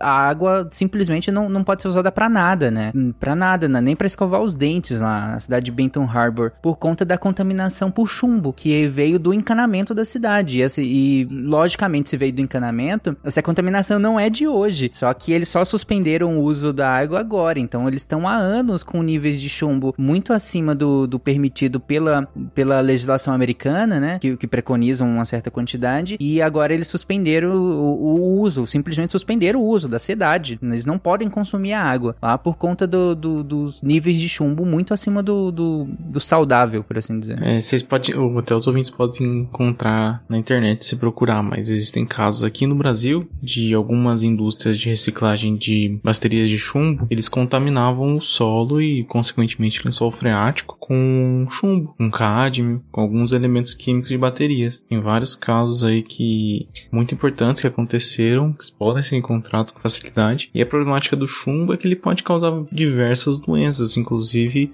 doenças extremamente graves em crianças. Sim, ele afeta o desenvolvimento, né, intrauterino. Então as crianças podem nascer com, com, com subdesenvolvimento grave, né, do sistema nervoso central, enfim, é, não, é, não é pouca coisa não. O, o garimpo ilegal aqui no Brasil também, que contamina com mercúrio, lençol freático, rio. É bem problemático isso aí também. Sim, a área de garimpo é bem famosa, né? Por, por essa contaminação ali no, na região do Acre, do parte do Amazonas. É, se eu não me engano, a, a, Marina Silva é uma das que, que sempre militou nessa área, né? Em relação a essa contaminação de águas por, por mercúrio. É, já foi ameaçada de morte, inclusive, várias vezes por conta disso. Ô, ô Tarek, só essa questão dos Estados Unidos que você citou. Você reparou, né? A contaminação da água, ela estava se dando justamente porque o encanamento utilizado tinha chumbo. Sabendo que o chumbo podia entrar na água, por que um, um, um país, né, uma região do, do, dos Estados Unidos ia optar por colocar chumbo? No encanamento, você fala, né? Exatamente. Até onde eu fiquei sabendo, depois eh, a gente pode tentar confirmar, é que uma das ideias, ou um, uma das propriedades do chumbo, né, que ele dá uma, uma certa maleabilidade pro metal, pro, pro, pra liga metálica que ele está formando e facilita é, com relações a essas mudanças de temperatura temperatura entre inverno e verão, e daí ele conseguiria dar uma mexidinha para lá e para cá, é, com menos chance de arrebentar. É, essa foi uma da, da, dos motivos deles utilizarem o, é, o chumbo é, no encanamento. O que, na verdade, eu, eu, fiquei me perguntando, né, nos dias de hoje, por que, que eles não utilizam plástico, então, já, já que é essa, essa questão. São cidades, essas cidades lá, e aí o, o, o Matheus, o Honda pode até falar melhor que eu em relação a isso, mas algumas cidades lá são antigas, né, então ainda usam esses encanamentos. Inclusive, surgiu uma questão até racial, né? Porque algumas cidades que são de majoritariamente população negra, é, algumas cidades mais antigas que não sofreram nenhum tipo de, de, de revisão, por assim dizer, dessa parte de encanamentos há muito tempo, já mesmo sabendo desses problemas de possíveis contaminações, né? Não, eu imagino que seja mais é, é por esse lado do descaso mesmo. Assim. Devem ser tubulações mais antigas, porque por, por mais que, que chumbo realmente consiga deixar, aumentar a utilidade de, de metais, assim, chumbo hoje em dia é considerado um, um contaminante não só biológico, mas como metalúrgico também. Ele é, ele é ruim para todos os aspectos do processo produtivo da, da liga. Então, assim, não são tubulações novas, com certeza. Deve ser coisa antiga que as pessoas simplesmente não se importaram de atualizar e seguir parâmetros novos de, de recomendação. Então, deve ser mais por esse lado do que por uma coisa intencional de, ah, eu vou fazer com essas ligas mais, mais dúteis para um projeto mesmo de engenharia, sabe? É, é, bem descaso com a vida das pessoas mesmo, então. Não é só isso, tem algumas regiões que realmente é, houve um, um, certo lobby da, da, dos produtores de, de chumbo para continuar usando por mais um tempo ainda, então não é. Tem algumas tubulações que não Caraca. são tão antigas assim que, que ainda é, pegaram leis que foram puxados para esse lado. E tem, tem alguns filmes maravilhosos aí do falando sobre problemas com água no que relacionado aos Estados Unidos, né? Tem um com o John Travolta, tem aqueles da, do C Pelicano também com a com a Julia Roberts, né? Tem, tem algumas coisas bastante interessantes falando de contaminação de água é, para a população. Vale a pena dar uma assistida. Existe um filme brasileiro também chamado Aquária. Já ouviram falar nesse filme que ele fala sobre a questão da água também? Não, eles estão falando do Sandy Júnior. Esse mesmo. E eu, eu tô aqui tentando levar a sério isso. Não, mas agora eu vou falar uma coisa. Mas ó, quando a gente fala desse filme Aquarium, muita gente pensa na questão, ah, é Sandy Jr., ah, é um filme mais infantil. Só que a problemática que ele traz referente à questão do uso da água, ele é tão, tão contemporâneo quanto a época do Aí filme. também, né? Colocaram o Sandy Júnior e queriam que, que a gente levasse a sério alguma coisa do filme. Desculpa, gente, mas É, basta lembrar Prometheus também, né? Ninguém levava a sério a questão dele. ressuscitando Prometheus.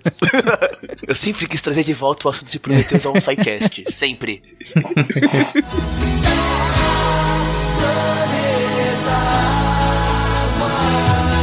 Bom, mas a gente estava falando, antes de, de eu abrir esse parêntese em relação à contaminação da água por, por metais e, e, e outros contaminantes, a gente ia falar em relação à contaminação microbiológica mesmo, né, da água. E que isso também tem muitos padrões estabelecidos na, na legislação brasileira, né? Não é zero, né? Sim, mas assim, você falar de doenças que são trans- podem ser transmitidas ou agravadas pela questão da água, seja pelas, pelo seu consumo ou pela sua falta de tratamento, nós já temos aí dois sidecasts que falam sobre isso, que é o 212 que fala sobre saneamento básico e o 277 que fala sobre as doenças negligenciadas. Mas não tem como você falar de tratamento de água se você não falar de pelo menos três dessas doenças. Uma delas é a questão da, da febre tifoide, a outra a esquistosso- esquistossomose e a própria cólera. São que são doenças que você podem que você pode adquirir ela seja pelo simples contato, pela sua ingestão da água e até mesmo e principal, né, são causadas por, por situações que você pode evitar simples com um simples tratamento da água. É aquela hora que você fala, você ferver a água pode te salvar. Isso todos os programas de sobrevivência, eles falam sobre isso. Ferva a água antes de beber. Você nunca sabe o que tem nela. O caso da febre tifoide, você pode, você pode ter um problema muito forte em relação à questão do seu fígado. Você pode ter um problema muito sério, pode matar a pessoa. Você tem a questão da esquistossomose, que você vai ter ali uma outra doença que pode te prejudicar com a questão alimentar também. E a própria cólera, que é um- uma situação que só quem já viu alguém sofrendo com cólera sabe o quanto não é legal. Isso pode, e isso pode ser evitado. São, são doenças, é, em sua maioria bacteriana, né? Febre é uma salmonela, a, a, a cólera também é uma bactéria. Então, é, são doenças que, que são fáceis de serem manejadas nesse sentido do tratamento. Não exige, nem exige um super tratamento. Às vezes, cuidados para não contaminação e o tratamento da água são, são é, é o suficiente, por assim dizer, né? Não, não é lá grandes coisas que você precisa fazer com a água para que ela não seja um vetor de transmissão dessas doenças, né? E aí você fala assim que uma, do- uma das principais coisas que você pode fazer para evitar esse tipo de coisa é o tratamento mais simples de todo, que é a simples desinfecção de água, onde você começa pela por você elevar a temperatura para poder matar qualquer tipo de bactéria termorresistente que tem ali, e depois disso vem a cloração daquela água, a desinfecção, a desinfecção química. E uma coisa que é bem bacana quando você fala desse tipo de desinfecção é a questão de um dos principais é, insumos que você pode utilizar, que ele é totalmente gratuito na rede pública por lei no Brasil, que é o uso do hipoclorito de sódio. Você consegue retirar ele em qualquer posto de saúde, dependendo da cidade, você consegue em qualquer local. Ele é uma, uma coisa tão simples, duas gotas de hipoclorito para um litro de água, e só com isso você já consegue evitar uma série de problemas. E esse é o tratamento mais básico de todos e essencial, que nele, depois disso você pode emendar ainda um tratamento simplificado que é o que? A filtração. Seja ele utilizando um filtro de barro, seja ele utilizando um filtro de parede, e, e você até mesmo pode fazer esse filtro em casa com algodão carvão, aquele carvão mesmo que o pessoal usa para fazer churrasco, areia e pedregulho. Tem que ter cuidado onde você pega esse pedregulho, né? Porque senão. Sim. Por favor, gente, quando for, se for fazer isso em casa, lembre-se da, da origem. Não vai pegar aquela areia do gato. Nem o pedregulho da obra, sabe? Até a areia, o pedregulho de obra você pode utilizar nesse filtro, desde que você faça a higienização correta dele. Você faça toda a parte de lavagem desses grãos para você evitar qualquer tipo de contaminação da água. Mesmo porque o, o carvão ele vai ajudar na ação bactericida. E depois que você filtra, ferve a água, utiliza ela, clora aquela água para você poder consumir de uma forma mais mais tranquila. É, é, na verdade, o carvão ele, ele funciona é, muito bem no sentido de absorver, né? Ele, ele absorve, né? Ele absorve esses contaminantes e é como se ele agarrasse esses contaminantes nele e não deixasse ele passar para água em si. Então ele assim, ele é, não necessariamente às vezes mata de fato, né? Os, esses, as bactérias e tudo mais, mas ele tem uma, uma capacidade absorvente muito boa, né? É o, o a propriedade máxima do, do carvão é que ele tem o que a gente chama de uma área superficial muito grande. Então, quando a água está passando por, por ele, né, tem, e o que está tá junto com a água, né, que está sendo transportado, é, ele passa tanto tempo em contato que ele, boa parte do que está passando por ali acaba é, ficando é, grudado no, no, nessa superfície do, do carvão. E aí você fala assim, pô, de acordo com o tipo de água que você está tendo ali, você consegue fazer aquele que nós chamamos de tratamento convencional da água, que ele consiste no que você pegar aquela água bruta que está lá, seja no rio, seja num, numa represa, e você sabe, já foi feito o teste, que você não precisa fazer nenhum grande tratamento. Então você vai fazer o que? Primeiro vai, vai passar ela por uma grelha para tirar todos os sólidos observáveis, como é, galhos, folhas, e aí vai passar pelo processo de coagulação, floculação, sedimentação. A coagulação você vai adicionar na água ali alguma uma série de produtos que vai fazer com que todos aqueles é, sólidos flutuantes na água que não são tão observáveis, como grãos de areia ou até mesmo é, pode até acontecer de, de pegar algumas bactérias que tem ali e ele vai começar a se juntar, ele vai coagular, parecendo uma, o leite quando ele coagula, quando vai fazer queijo. Ele começa a se formar grumos e aí esses grumos eles vão partir para a parte de floculação, aonde você vai pegar aqueles essa água já com o coagulante, vai adicionar alguma coisa para for, acelerar esse processo de flocos, aonde você vai pegar e vai tentar juntar esses sedimentos em formas maiores para ele ficar mais denso e conseguir partir para a parte da sedimentação, aonde todos esses sólidos eles vão ir para a parte de baixo. E é claro que para você fazer essas três etapas, dependendo do que você vai fazer, do tipo de tratamento, dos produtos que você vai utilizar, ele vai ele vai ser necessário você fazer uma agitação dessa água, você vai ter grandes turbinas mexendo aquela água para incentivar essa coagulação e essa flor floculação da água e depois você vai ter a parte de o estágio de sedimentação, que é, esses três estágios são as partes que ocupam o maior terreno de qualquer estação de tratamento de água e é a parte que gera a maior quantidade de, de dejetos, porque imagina que todo aquele sedimento contém terra, pode conter metais pesados e o que você vai fazer com esses dejetos? É uma outra problemática que você vai ter gerando a partir do tratamento da água. Depois que essa água passou pelo seu processo de coagulação, floculação, sedimentação. Você acha que já pode beber essa água? Não, porque aí vem a parte da filtração. Porque mesmo com todo aquele processo anterior, essa água ela vai chegar ali, ela pode conter alguma, algum outro resíduo que não foi retirado pela, pelas etapas. Então você vai, aí você vai ter aquele mesmo processo de filtro, só que bem mais rebuscado, bem mais aprimorado, com areia, pedras, pode ter desse filtro também carvão ativado e depois desse dessa filtração, você vai ter as duas últimas partes, entre aspas, desse tratamento convencional, que é a desinfecção, que você vai retirar os últimos resquícios ali de organismo vivo, como bactéria, protozoário, e depois você vai ter a fluoretação, que é uma questão de regra no Brasil. Aí a, a desinfecção, você pode utilizar o cloro, que é o que é utilizado na maioria das estações brasileiras, algum produto associado e até mesmo o ozônio para poder esterilizar aquela água e depois você fazer a fluoretação dela e posterior distribuição, armazenamento e distribuição. Já muito antiga, eu me foge aqui a data e eu chutaria década de 40, assim, por aí, que ou, ou um pouco mais do que isso, que a gente tem isso como política pública mesmo no Brasil de colocar flúor, né, na água para prevenir cáries, né, para prevenir agressões aos, a, a, ao tecido dentário, né. Sim, a, o, o, o flúor entra em, em contato com, acho que é a dentina, eu vou...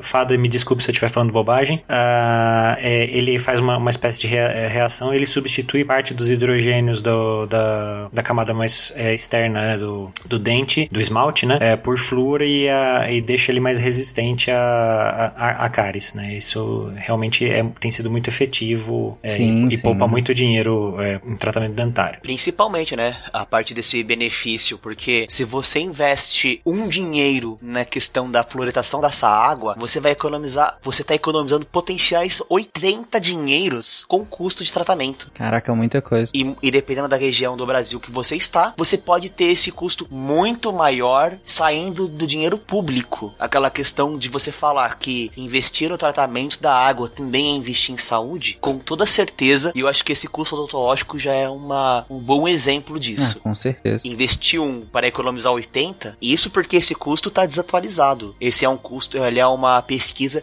de, da, de 99. Hoje eu acho que esse custo ele deve ser um, um pouco maior até, para não falar muito, porque nós temos aí um 20 anos, 22 anos quase. Sim, é, é um programa muito bem sucedido, né, de política pública, é, esse da, da, da fluoretação. Tem gráficos aí muito clássicos, muito fáceis de achar, a gente pode deixar aqui no post também, mas quem quiser procurar aí, tem uns gráficos muito clássicos que mostra a, a incidência, né, a prevalência de cáries no, numa população antes da, da gente instituir essa política pública. Olha que se eu não estou muito enganado, é na época do Getúlio Vargas que ela é instituída, é, mas é, me, realmente me foge a memória, desculpa, gente. O, o editor, coloca aí o, um, uma nota do editor falando o ano certinho da, da, instituição dessa política pública, mas tem gráficos muito bons mostrando a prevalência de cáries na população antes e depois, e é, é impressionante, assim, é, é bonito de ver uma política pública funcionando tão bem, assim. E aí, galera, curtindo o episódio? Eu sou Danilo Pastor, seu editor. Seguinte, a data em que o flúor foi colocado na água aqui no Brasil foi em 1953 e nos Estados Unidos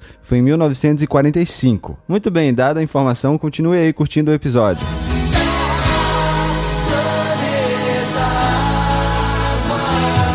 Acho que é importante a gente falar, né, que cada Cada estação de tratamento ela vai ser desenhada de acordo com as características é, da água que vai chegar lá para ser tratada, né? Então existem algumas variações, né? Pode ser que é, use um determinado tipo de coagulante, outra estação use outro, a forma como como é, esses produtos químicos, né, que são usados pode ser aplicado de um jeito ou de outro. Isso depende é, da, como eu falei, da qualidade mesmo da água. É interessante acho que se o, se o ouvinte tiver a oportunidade, né, de alguma forma visitar um dia uma estação de tratamento de água, é muito legal ver, porque aí, dependendo se é uma estação pequena, você consegue ver, né, pertinho de uma etapa para outra, e aí tudo isso fica mais claro. Mas, enfim, de forma geral, depois da, da etapa, é, na hora que a água chega, né, na, na estação, tem a etapa para tirar os resíduos é, maiores, vamos dizer assim, galhos de árvore, que são muito grandes e aí depois tem uma outra etapa é, para tirar fio de cabelo, areia, né? Que eles chamam até de desa desarenação. Depois disso, o que, que a água vai ter ali? Basicamente, a água vai ter ali matéria orgânica em suspensão. Então, todas essas etapas que, que o Zipão foi descrevendo tem como finalidade retirar essa matéria orgânica que está em suspensão da água para ela se tornar potável ou é, para o uso final que vai ser dado a ela. Então, eu acho que é legal explicar um pouquinho sobre como funciona rapidamente, né? Um pouquinho sobre como funciona a química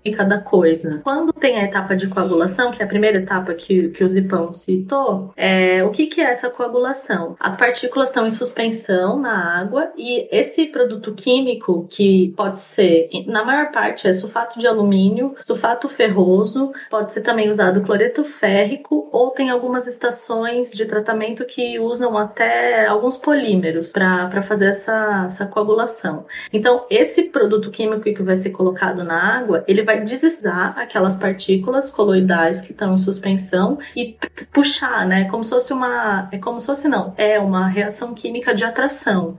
Então, eles vão trazer essa, essas matérias, essa matéria orgânica que está ali, né, dispersa na água, para concentrar. Então, vai formar um coágulo grandão. É, isso daí pode ser. É, tem várias variações, né? Então, é, existem diferentes tipos de coagulantes, existem diferentes tempos para mistura desse coagulante na água, é, o gradiente de velocidade da onde tem, tem estação de tratamento que ele pode ser aplicado é, um pouco antes, um pouco depois. Então, tudo isso pode variar um pouco. É, depois do, da coagulação, é, foram formadas pequenas moléculas, né? Pensa que tem uma, uma molécula de um produto químico e tem outras que estão ali ao redor dela de matéria orgânica. A partir daí, essas partículas, é, a intenção é se formar flocos bem grandões, porque aí esses flocos bem grandões vão ser cada vez é, mais fáceis de, de, de retirar. Essa primeira etapa de coagulação, ela é mais lenta, porque a gente espera que o coagulante consiga é, puxar, né, perto dele todas as etapas, é, todas as, as cargas ali da matéria orgânica. A etapa de formação de floco, ela normalmente é uma etapa mais lenta, porque aí a gente quer que um, um floco vá se juntando ao outro. E se a gente fizer isso em alta velocidade, pode ser que esses flocos se quebrem e, e estrague todo o processo, né? Então, isso daí pode ser também feito é, com pás giratórias, isso pode ser feito através de forçar a água a passar por, por uma construção mesmo, é, que a gente chama de chicanas, né? Que é fazer a água como se fosse um labirinto, assim, de um lado para o outro, para a água passar bem devagarzinho, para um floco conseguir encostar no outro, né? E existem vazões que, que são calculadas para isso, qual que, é a, qual que é a melhor vazão da água, qual que é o melhor tempo de detenção ali para a água é, conseguir fazer todas essas etapas. E aí, depois que forma esses flocos grandões, tem a sedimentação. Aí, depois da sedimentação, aí fica o, o lodo, né, da, da ET, que é chamado, que é essa matéria orgânica que estava toda dispersa, que agora ela tá toda junta, e aí a água passa para as outras etapas, né, para a etapa de, de filtração, e esse lodo da ET, que é o resíduo, normalmente ele pode ser tratado, pode ser usado para outros fins, mas normalmente ele é enviado para aterro sanitário. Ele é um produto que não, não vai ter uso, se não tiver uso, ele é descartado no aterro sanitário. E aí sim a água passa para as outras etapas. Aí tem a etapa de filtração e a desinfecção e fluoretação, é, como o Zipão já tinha falado. É,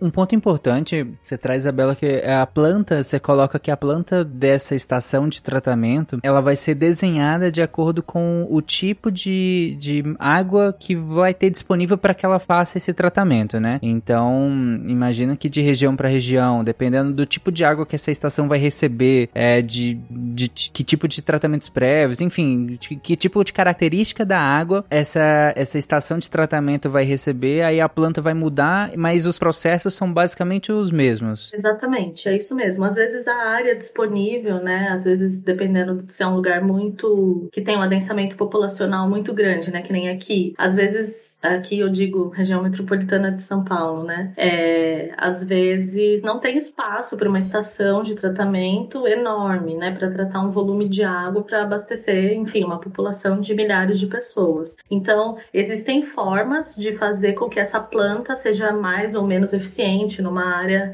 é, maior, né? Então, existem algumas coisas que, que podem ser alteradas, né? Às vezes a etapa é um pouco mais lenta, às vezes é um pouco mais rápido, mas em geral, basicamente, esse é o tratamento convencional, né? Todas essas etapas que, que o Zipão já tinha falado anteriormente, né? Então, primeiro a coagulação, depois floculação, sedimentação, filtração e desinfecção e fluoretação. Esse é o tratamento mais simples, que é o chamado tratamento convencional.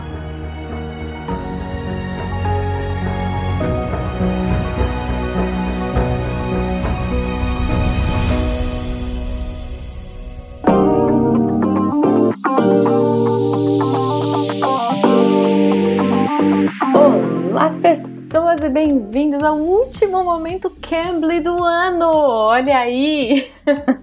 Vocês acharam que eu não ia estar aqui? Eu tô aqui, ó, toda trabalhada no branco, ou sei lá, de pijama, porque, né, pandemia, tamo aí, tamo em casa, mas é, tô aqui para lembrar vocês, gente, que ainda estamos, ó, tá acabando, está acabando o nosso Listening Challenge. Então, se você está ouvindo hoje isso, que é o último dia do ano, você ainda tem a oportunidade de ganhar um pacotão de aulas e exercícios totalmente grátis para praticar o inglês e testar o listening. São vários níveis de desafio, com pontuação e é muito legal de praticar. Então lembrando, né? Você vai lá no Cambly, C-A-M-B-L-Y.com, se cadastra um, e usa o nosso código Natal SciCast. E aí você vai resgatar essa aula de inglês, né? A aula de inglês é, teste com um dos nossos professores, que são muito divertidos e a gente sempre dá sugestões muito legais aqui para vocês. Oh, e você também vai ganhar o Listening Challenge aí para praticar. E falando em praticar, essa semana eu conversei com o Brian, olha só. E, e a gente ficou discutindo um, um, pouco sobre listening e sobre a importância dos sotaques e da fala e da importância de saber uh, as palavras e que mesmo que o sotaque mude, mesmo que a pronúncia mude, que você vai conseguir entender. Então por isso que o listening, né, é tão importante, que mesmo que a pessoa fale um pouquinho diferente, você vai perceber e você vai saber o que ela tá falando. O Brian, para vocês terem uma ideia, ele é da África do Sul, se não me engano, ele é de Cape Town e ele tá morando há muitos anos na Inglaterra, em Londres especificamente. E aí ele diz que quando ele volta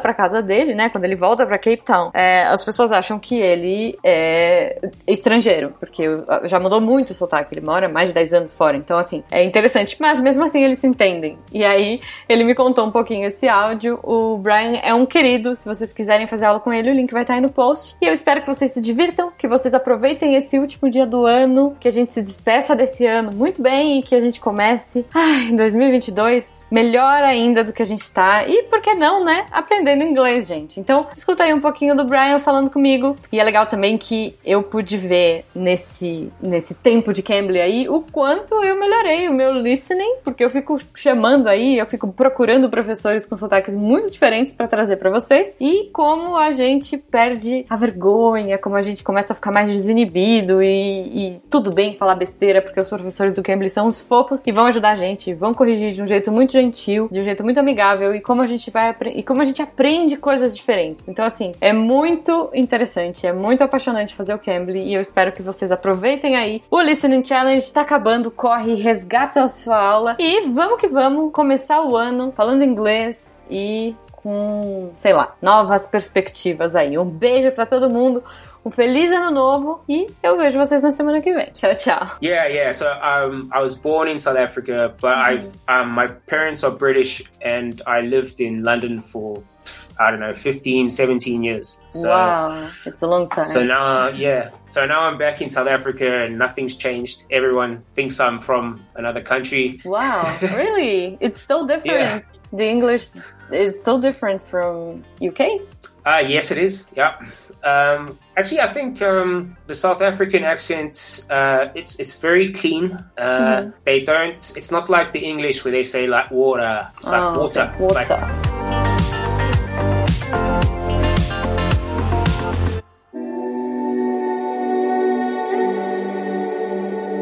Gente, uma coisa que a gente estava comentando agora, que eu até questionei a Isabela em relação a que tipo de água vai chegar para essa estação de tratamento, que tipo de contaminantes é, terão nessa, nessa água e que tipo de tratamento que vai ser preciso utilizar. E aí eu queria eh, justamente entrar nessa parte de como, quais são os tipos de, de, de contaminação que a gente pode fornecer para a água, que tipo de, de poluição a gente pode fornecer para a água em ambientes urbanos, em ambientes rurais, é, que vai ser preciso que, que a gente faça determinados tipos de tratamento? Nós podemos colocar, ele dividir eles em grandes, podemos assim falar quatro grandes grupos. O primeiro, que a gente fala que é a poluição do solo, e que é o caso e o caso do lixo, que é literalmente o, o que nós podemos o que nós fazemos diretamente com o solo. Por exemplo, você jogar o lixo no chão, isso pode gerar essa água ela vai pro vai esse lixo ele vai pro corpo d'água e esse corpo d'água pode ser utilizado no consumo em outro local. Então, isso é acaba gerando um grande problema. Nós temos também a questão dos defensivos e fertiliza fertilizantes agrícolas. Vulgo agrotóxicos, né? no caso dos defensivos. Esse é um dos maiores problemas porque eles acabam gerando uma coisa que pode agregar muito sabor e cor na água e dificultar imensamente o seu tratamento. Um, acho que para quem é de São Paulo, eu falo de São Paulo porque é onde eu tô mais acostumado a ver essa situação, que é o Rio Tietê. Ele mora, ele, ele está em São Paulo, muito próximo da sua nascente, que é na cidade de Salesópolis, que também também é região metropolitana de São Paulo. Então ele começa, ele nasce em Salesópolis. Quando ele chega na cidade de Biritiba Mirim, que é a segunda cidade, ele já começa a ter problema com, com defensivo agrícola e fertilizante, que começa a gerar uma problemática na água, mas ainda você consegue dar uma, um tratamento ali ainda bem, bem tranquilo. O problema é quando chega na próxima cidade, que é Mogi das Cruzes, onde você tem uma grande extensão de, de produção de agricultura, que é onde, tá,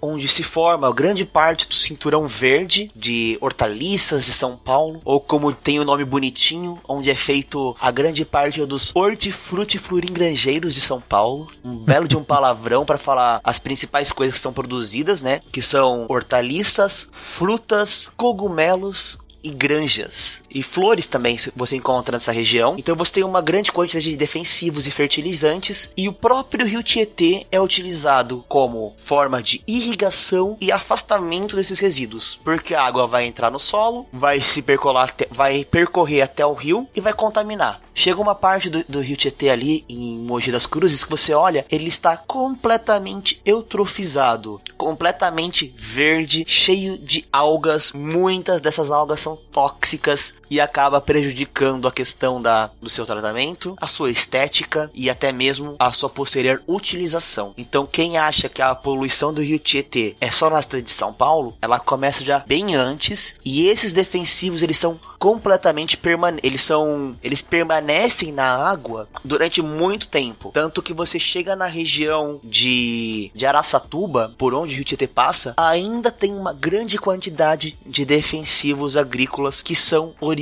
da região metropolitana de São Paulo. Além disso, você tem o, o grupo que é a questão das invasões de áreas de mananciais, que é o caso mais bizarro e insano que, que eu já vi. Que quando a gente fala de invasão de área de manancial, a primeira coisa que, a, que as pessoas imaginam é comunidades na beira da água. Só que em São Paulo, o nosso maior problema são de grandes condomínios que ficam na beira das represas principalmente na região de, de Mairiporã, Joanópolis, Nazaré Paulista, que são as regiões que fazem parte do, do, do sistema de abastecimento Cantareira. Então, uma série de represas que abastecem a maior cidade do Brasil, que abastecem grande parte da região metropolitana, estão tendo as suas margens ocupadas de uma, muitas vezes de forma irregular e nem sempre é por pessoas que não têm condições. São pessoas que investem um valor muito alto. E, e assim, aqui na região de Mariporã, uma série de condomínios foi multado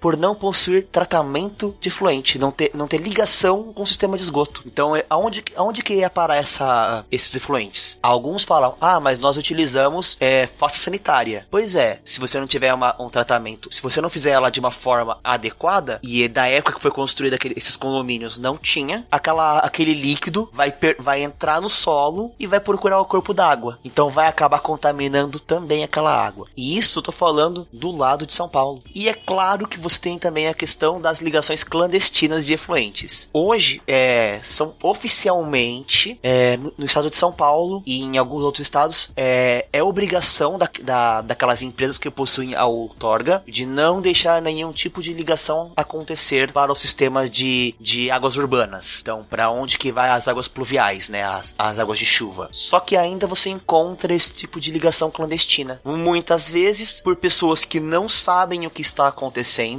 e simplesmente vai lá, constrói a sua casa e faz a ligação para aquele riozinho que passa atrás de casa. E isso acaba gerando toda uma série de uma série problemática que em São Paulo acaba se tornando muito visível, mas se você vai para cidades do interior ou se você vai para regiões até mesmo turísticas, você você tá andando, você vê aquele aquele lago bonito, maravilhoso e de repente você vê aquela ligação, aquela ligação de esgoto doméstico caindo no rio. Isso também é um grande problema. E tudo isso vai vai vai acabar impactando não só na qualidade daquela água para o ambiente, como também para quem vai poder consumir aquela água. Se de repente se ela tá num rio e a pessoa vai utilizar a água daquele rio para se para ser abastecida, as cidades que estão mais à frente, elas vão ter que investir muito mais no tratamento do que aquelas cidades que estão na, na nascente do rio. E isso vai se tornar todo um custo associado, um, um grande problema social, porque você vai afastar aquelas pessoas que poderiam consumir aquela água tratada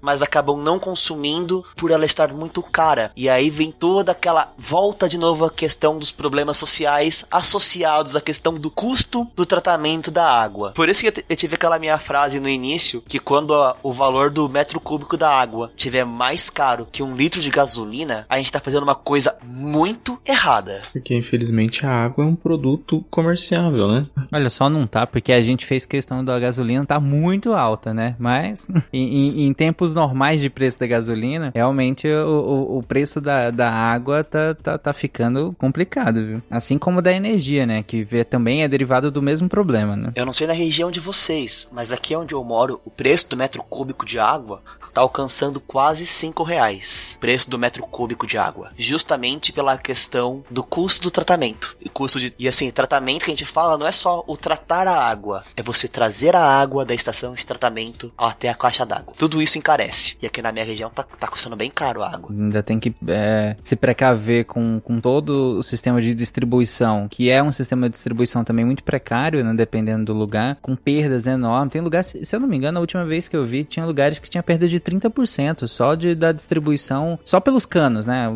30 sendo, pouco, na verdade. Usando a linguagem mais simples. É, de, de, você transportar essa água para distribuir ele na, no ambiente urbano, né? É, você perder mais de 30% do, do, dessa água é muita coisa, gente. Pelo amor de Deus, é muita coisa. Por isso que às vezes é, é até bizarro, desculpa tocar, trazer isso, mas é, é, bizarro que tem, se tenha propagandas às vezes que a gente economize. E aqui, inclusive, eu, não é uma crítica ao que vocês estavam falando, eu entendo o que vocês estavam falando, mas eu acho um pouco bizarro quando eu vejo é, publicidades pra gente economizar água, usando o exemplo que vocês deram, na hora de lavar a calçada, quando a gente perde mais de 30% dessa água só na distribuição. É, é muito desproporcional isso. Ô, Tarek, você falou de 30%, na verdade 30% ainda acho que tá abaixo da média do, do país atualmente, para falar a verdade, tá? Tem alguns lugares que ultrapassam facilmente 50% de perda, e os melhores lugares eu acho que estão batendo 15% por aí, né? Isso no Brasil, né? É, é eu não vou passar pano, mas é, é, realmente é um controle que exige muito cuidado, porque a quantidade de encanamento que você tem, é pessoas fazendo o famoso que a gente chama gato aqui na, pro lado de cá, né? Que é fazer desvio e tudo mais, é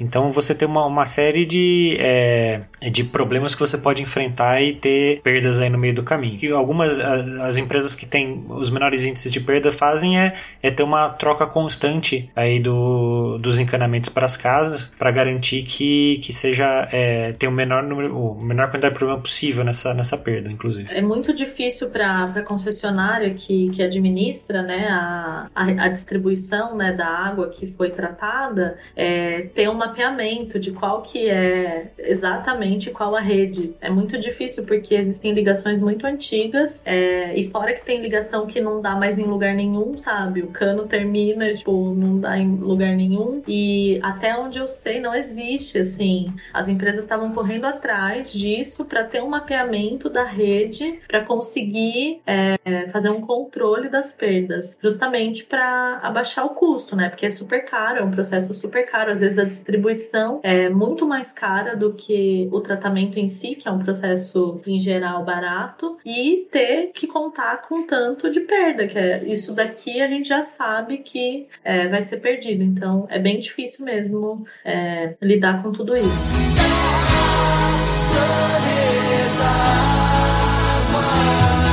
Eu lembro que não, nós fizemos um, um, um episódio e inclusive isso virou spin também, virou texto, eu acho, sobre smart cities, né? E as cidades inteligentes. E nesse, nesses episódios, na pesquisa, eu lembro de, de algumas cidades, se eu não me engano, Barcelona, algumas outras cidades, que estavam te, te, testando é, colocar sensores, né, ao longo de toda a distribuição para poder identificar quaisquer perdas, quaisquer avarias que, que tivessem. É claro que eu tô citando citando aqui a título de curiosidade mesmo, né? Obviamente que colocar uma, um, uma coisa dessa é, é, muito caro, é muito oneroso. Ainda é hoje em dia. Hoje em dia, inclusive, a gente tá tendo até crise, né? De, de, de, de sensores e tudo mais. Então, eu imagino que isso seja completamente inviável para o padrão brasileiro, né? Eu, eu, imagino que em Barcelona, que foi o estado aqui, é, seja uma, extremamente crítico, porque lá é realmente a, aquela região da Catalunha ela, ela, é bastante dependente da, das neves, né? do, do, do da montanha para do degelo que tem ao longo do ano e como até a quantidade de gelo está diminuindo, então eles é, sofrem bastante com, com questões de seca. Então, onde eles conseguem é, reduzir e diminuir as perdas é, é, uma, uma questão que faz toda a diferença. A gente paga pela nossa abundância, é isso que você quer dizer?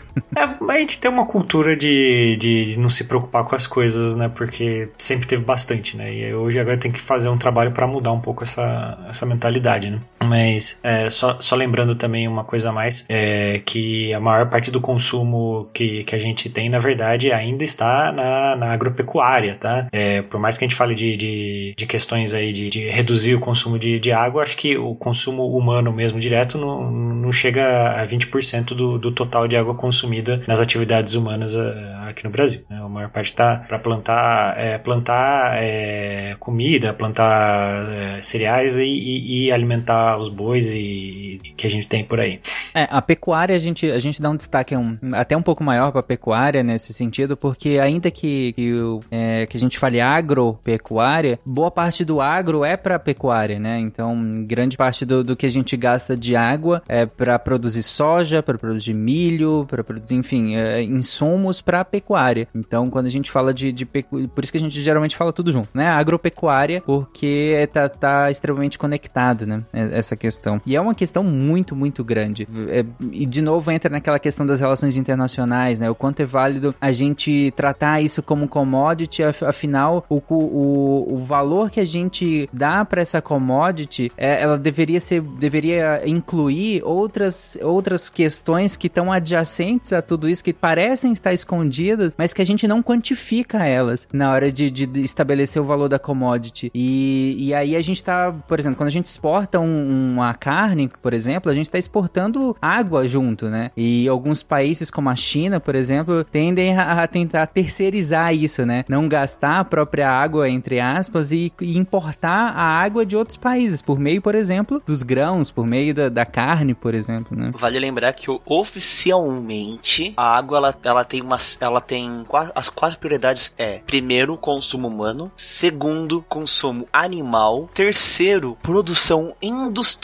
e somente no quarto vem a produção agrícola. E isso afeta diretamente não são as grandes extensões de, de monocultura, afeta principalmente os pequenos produtores que são baseados na agricultura familiar, que eles acabam tendo uma, uma cota de extração de água muito reduzida em virtude dessas prioridades. Aí você pega essas grandes extensões de, de monocultura que estão em locais que acabam não tendo pequenos proprietários, muitos porque foram comprados, foram despejados, desalojados daquela região para dar espaço para essas grandes culturas. E aí você fala assim: por que, que os grandes produtores de, de grãos têm água e o pequeno produtor não tem? Será que falta algum tipo de política pública que proteja também esses pequenos produtores? Não apenas a questão de falar assim: ah, mas ele está produzindo é, grão, tá produzindo fruta. Não, ele acaba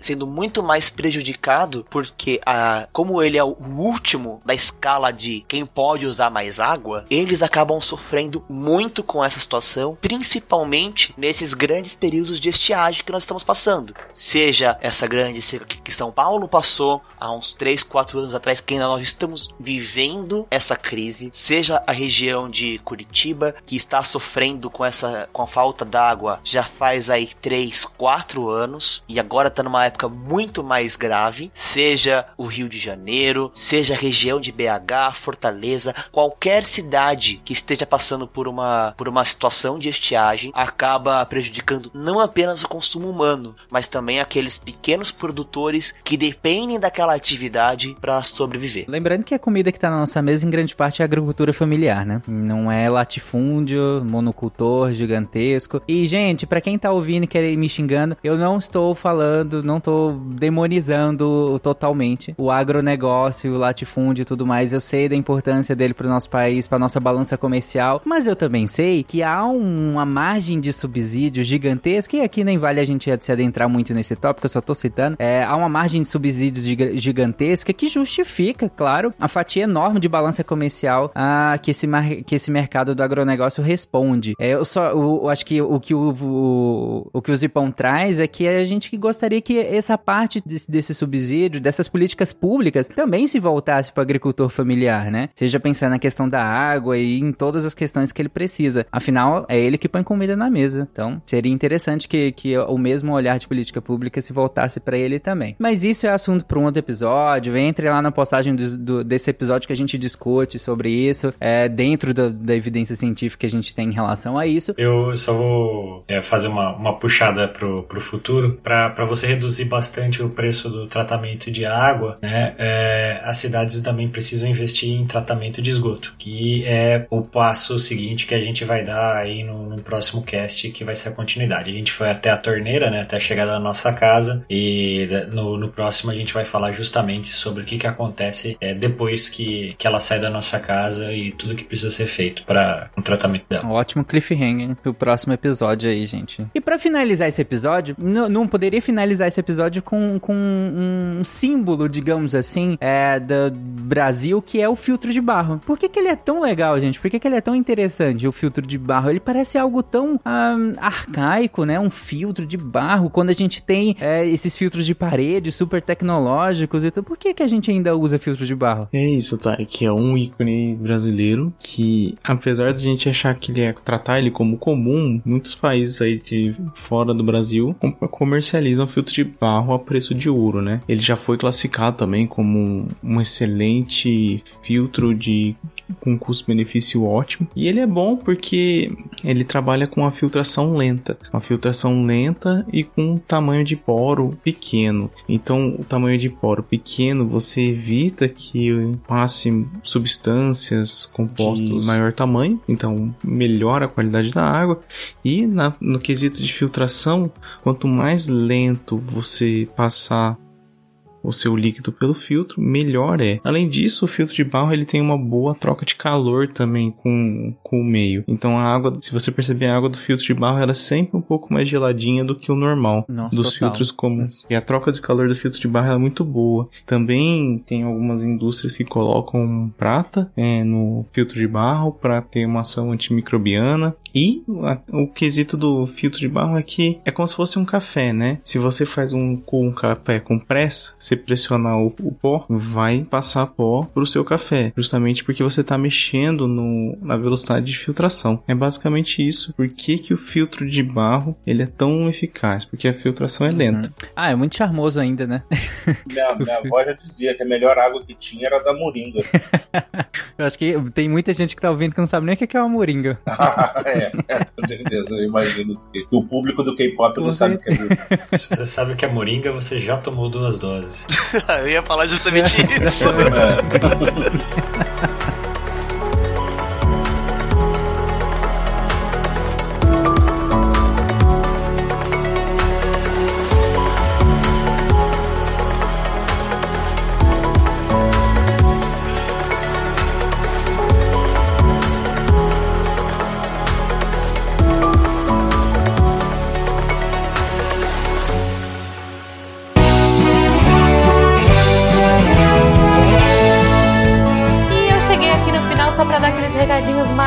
agradecer a todos vocês, nossos patronos que fazem a ciência divertida, que a partir de um real pelo PicPay Padrinho ou Patreon ajudam a gente e ajudam o projeto a continuar. Eu gostaria de dizer que se vocês quiserem trocar ideia com a gente naquele Fala que eu discuto, é no contato arroba Se for pelas redes sociais, arroba Portal Deviante no Twitter e no Instagram. E, claro, o jeito que a gente mais gosta é aqui pelo post mesmo. Você clica no site do Deviante, entra no episódio de hoje, rola até o final lá e coloca o seu GIF, sua dúvida, sua sugestão questão e a gente vai uh, trocar ideia com você, tá bom? Os participantes estão sempre de olho aí para interagir. Eu queria agradecer também ao Cambly que uh, apoia a gente também, que tá aqui agora nesse novo formato. Eu espero que vocês gostem. A gente tá fazendo com muito carinho. Eu e a Debbie agora nós estamos nos revezando aí. Eu tô achando uma experiência muito divertida, muito gostosa. Espero que vocês gostem também e que isso inspire vocês a, quem sabe, trocar ideia aí com os professores que a gente tá falando. E se a gente tá recomendando, gente, é porque eles são gente boa, eles são divertidos e vocês vão adorar conhecer, tá? então, espero que vocês tenham um ótimo final de semana. Vamos ficar com a Deb agora e com os textos da semana. Cola aí, Deb. Beijo pra vocês. Tchau.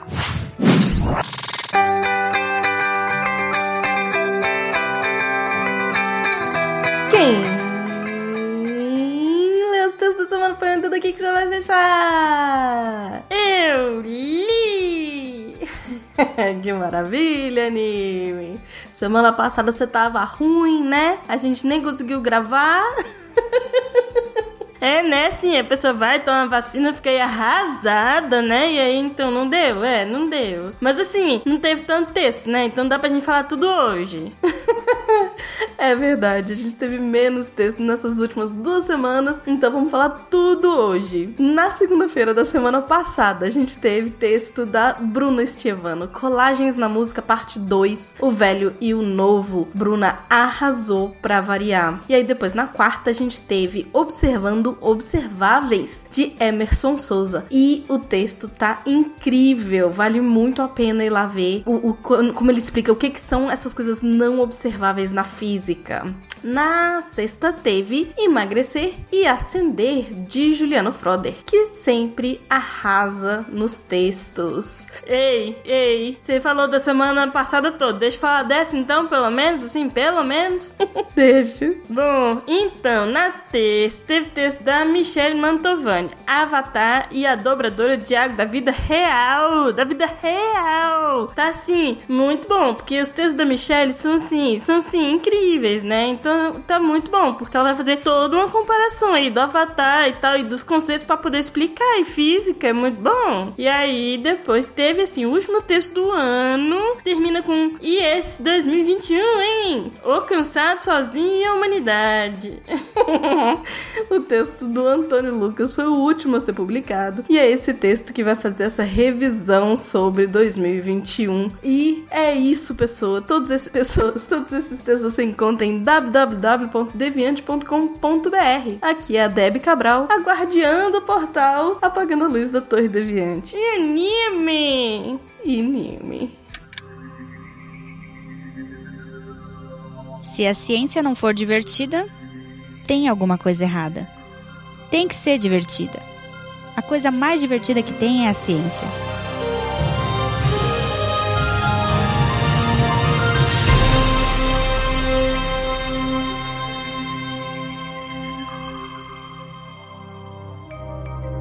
Este programa foi produzido por Mentes Deviantes. deviante.com.br Este programa foi editado por Tapcast. Edições e produções de podcast.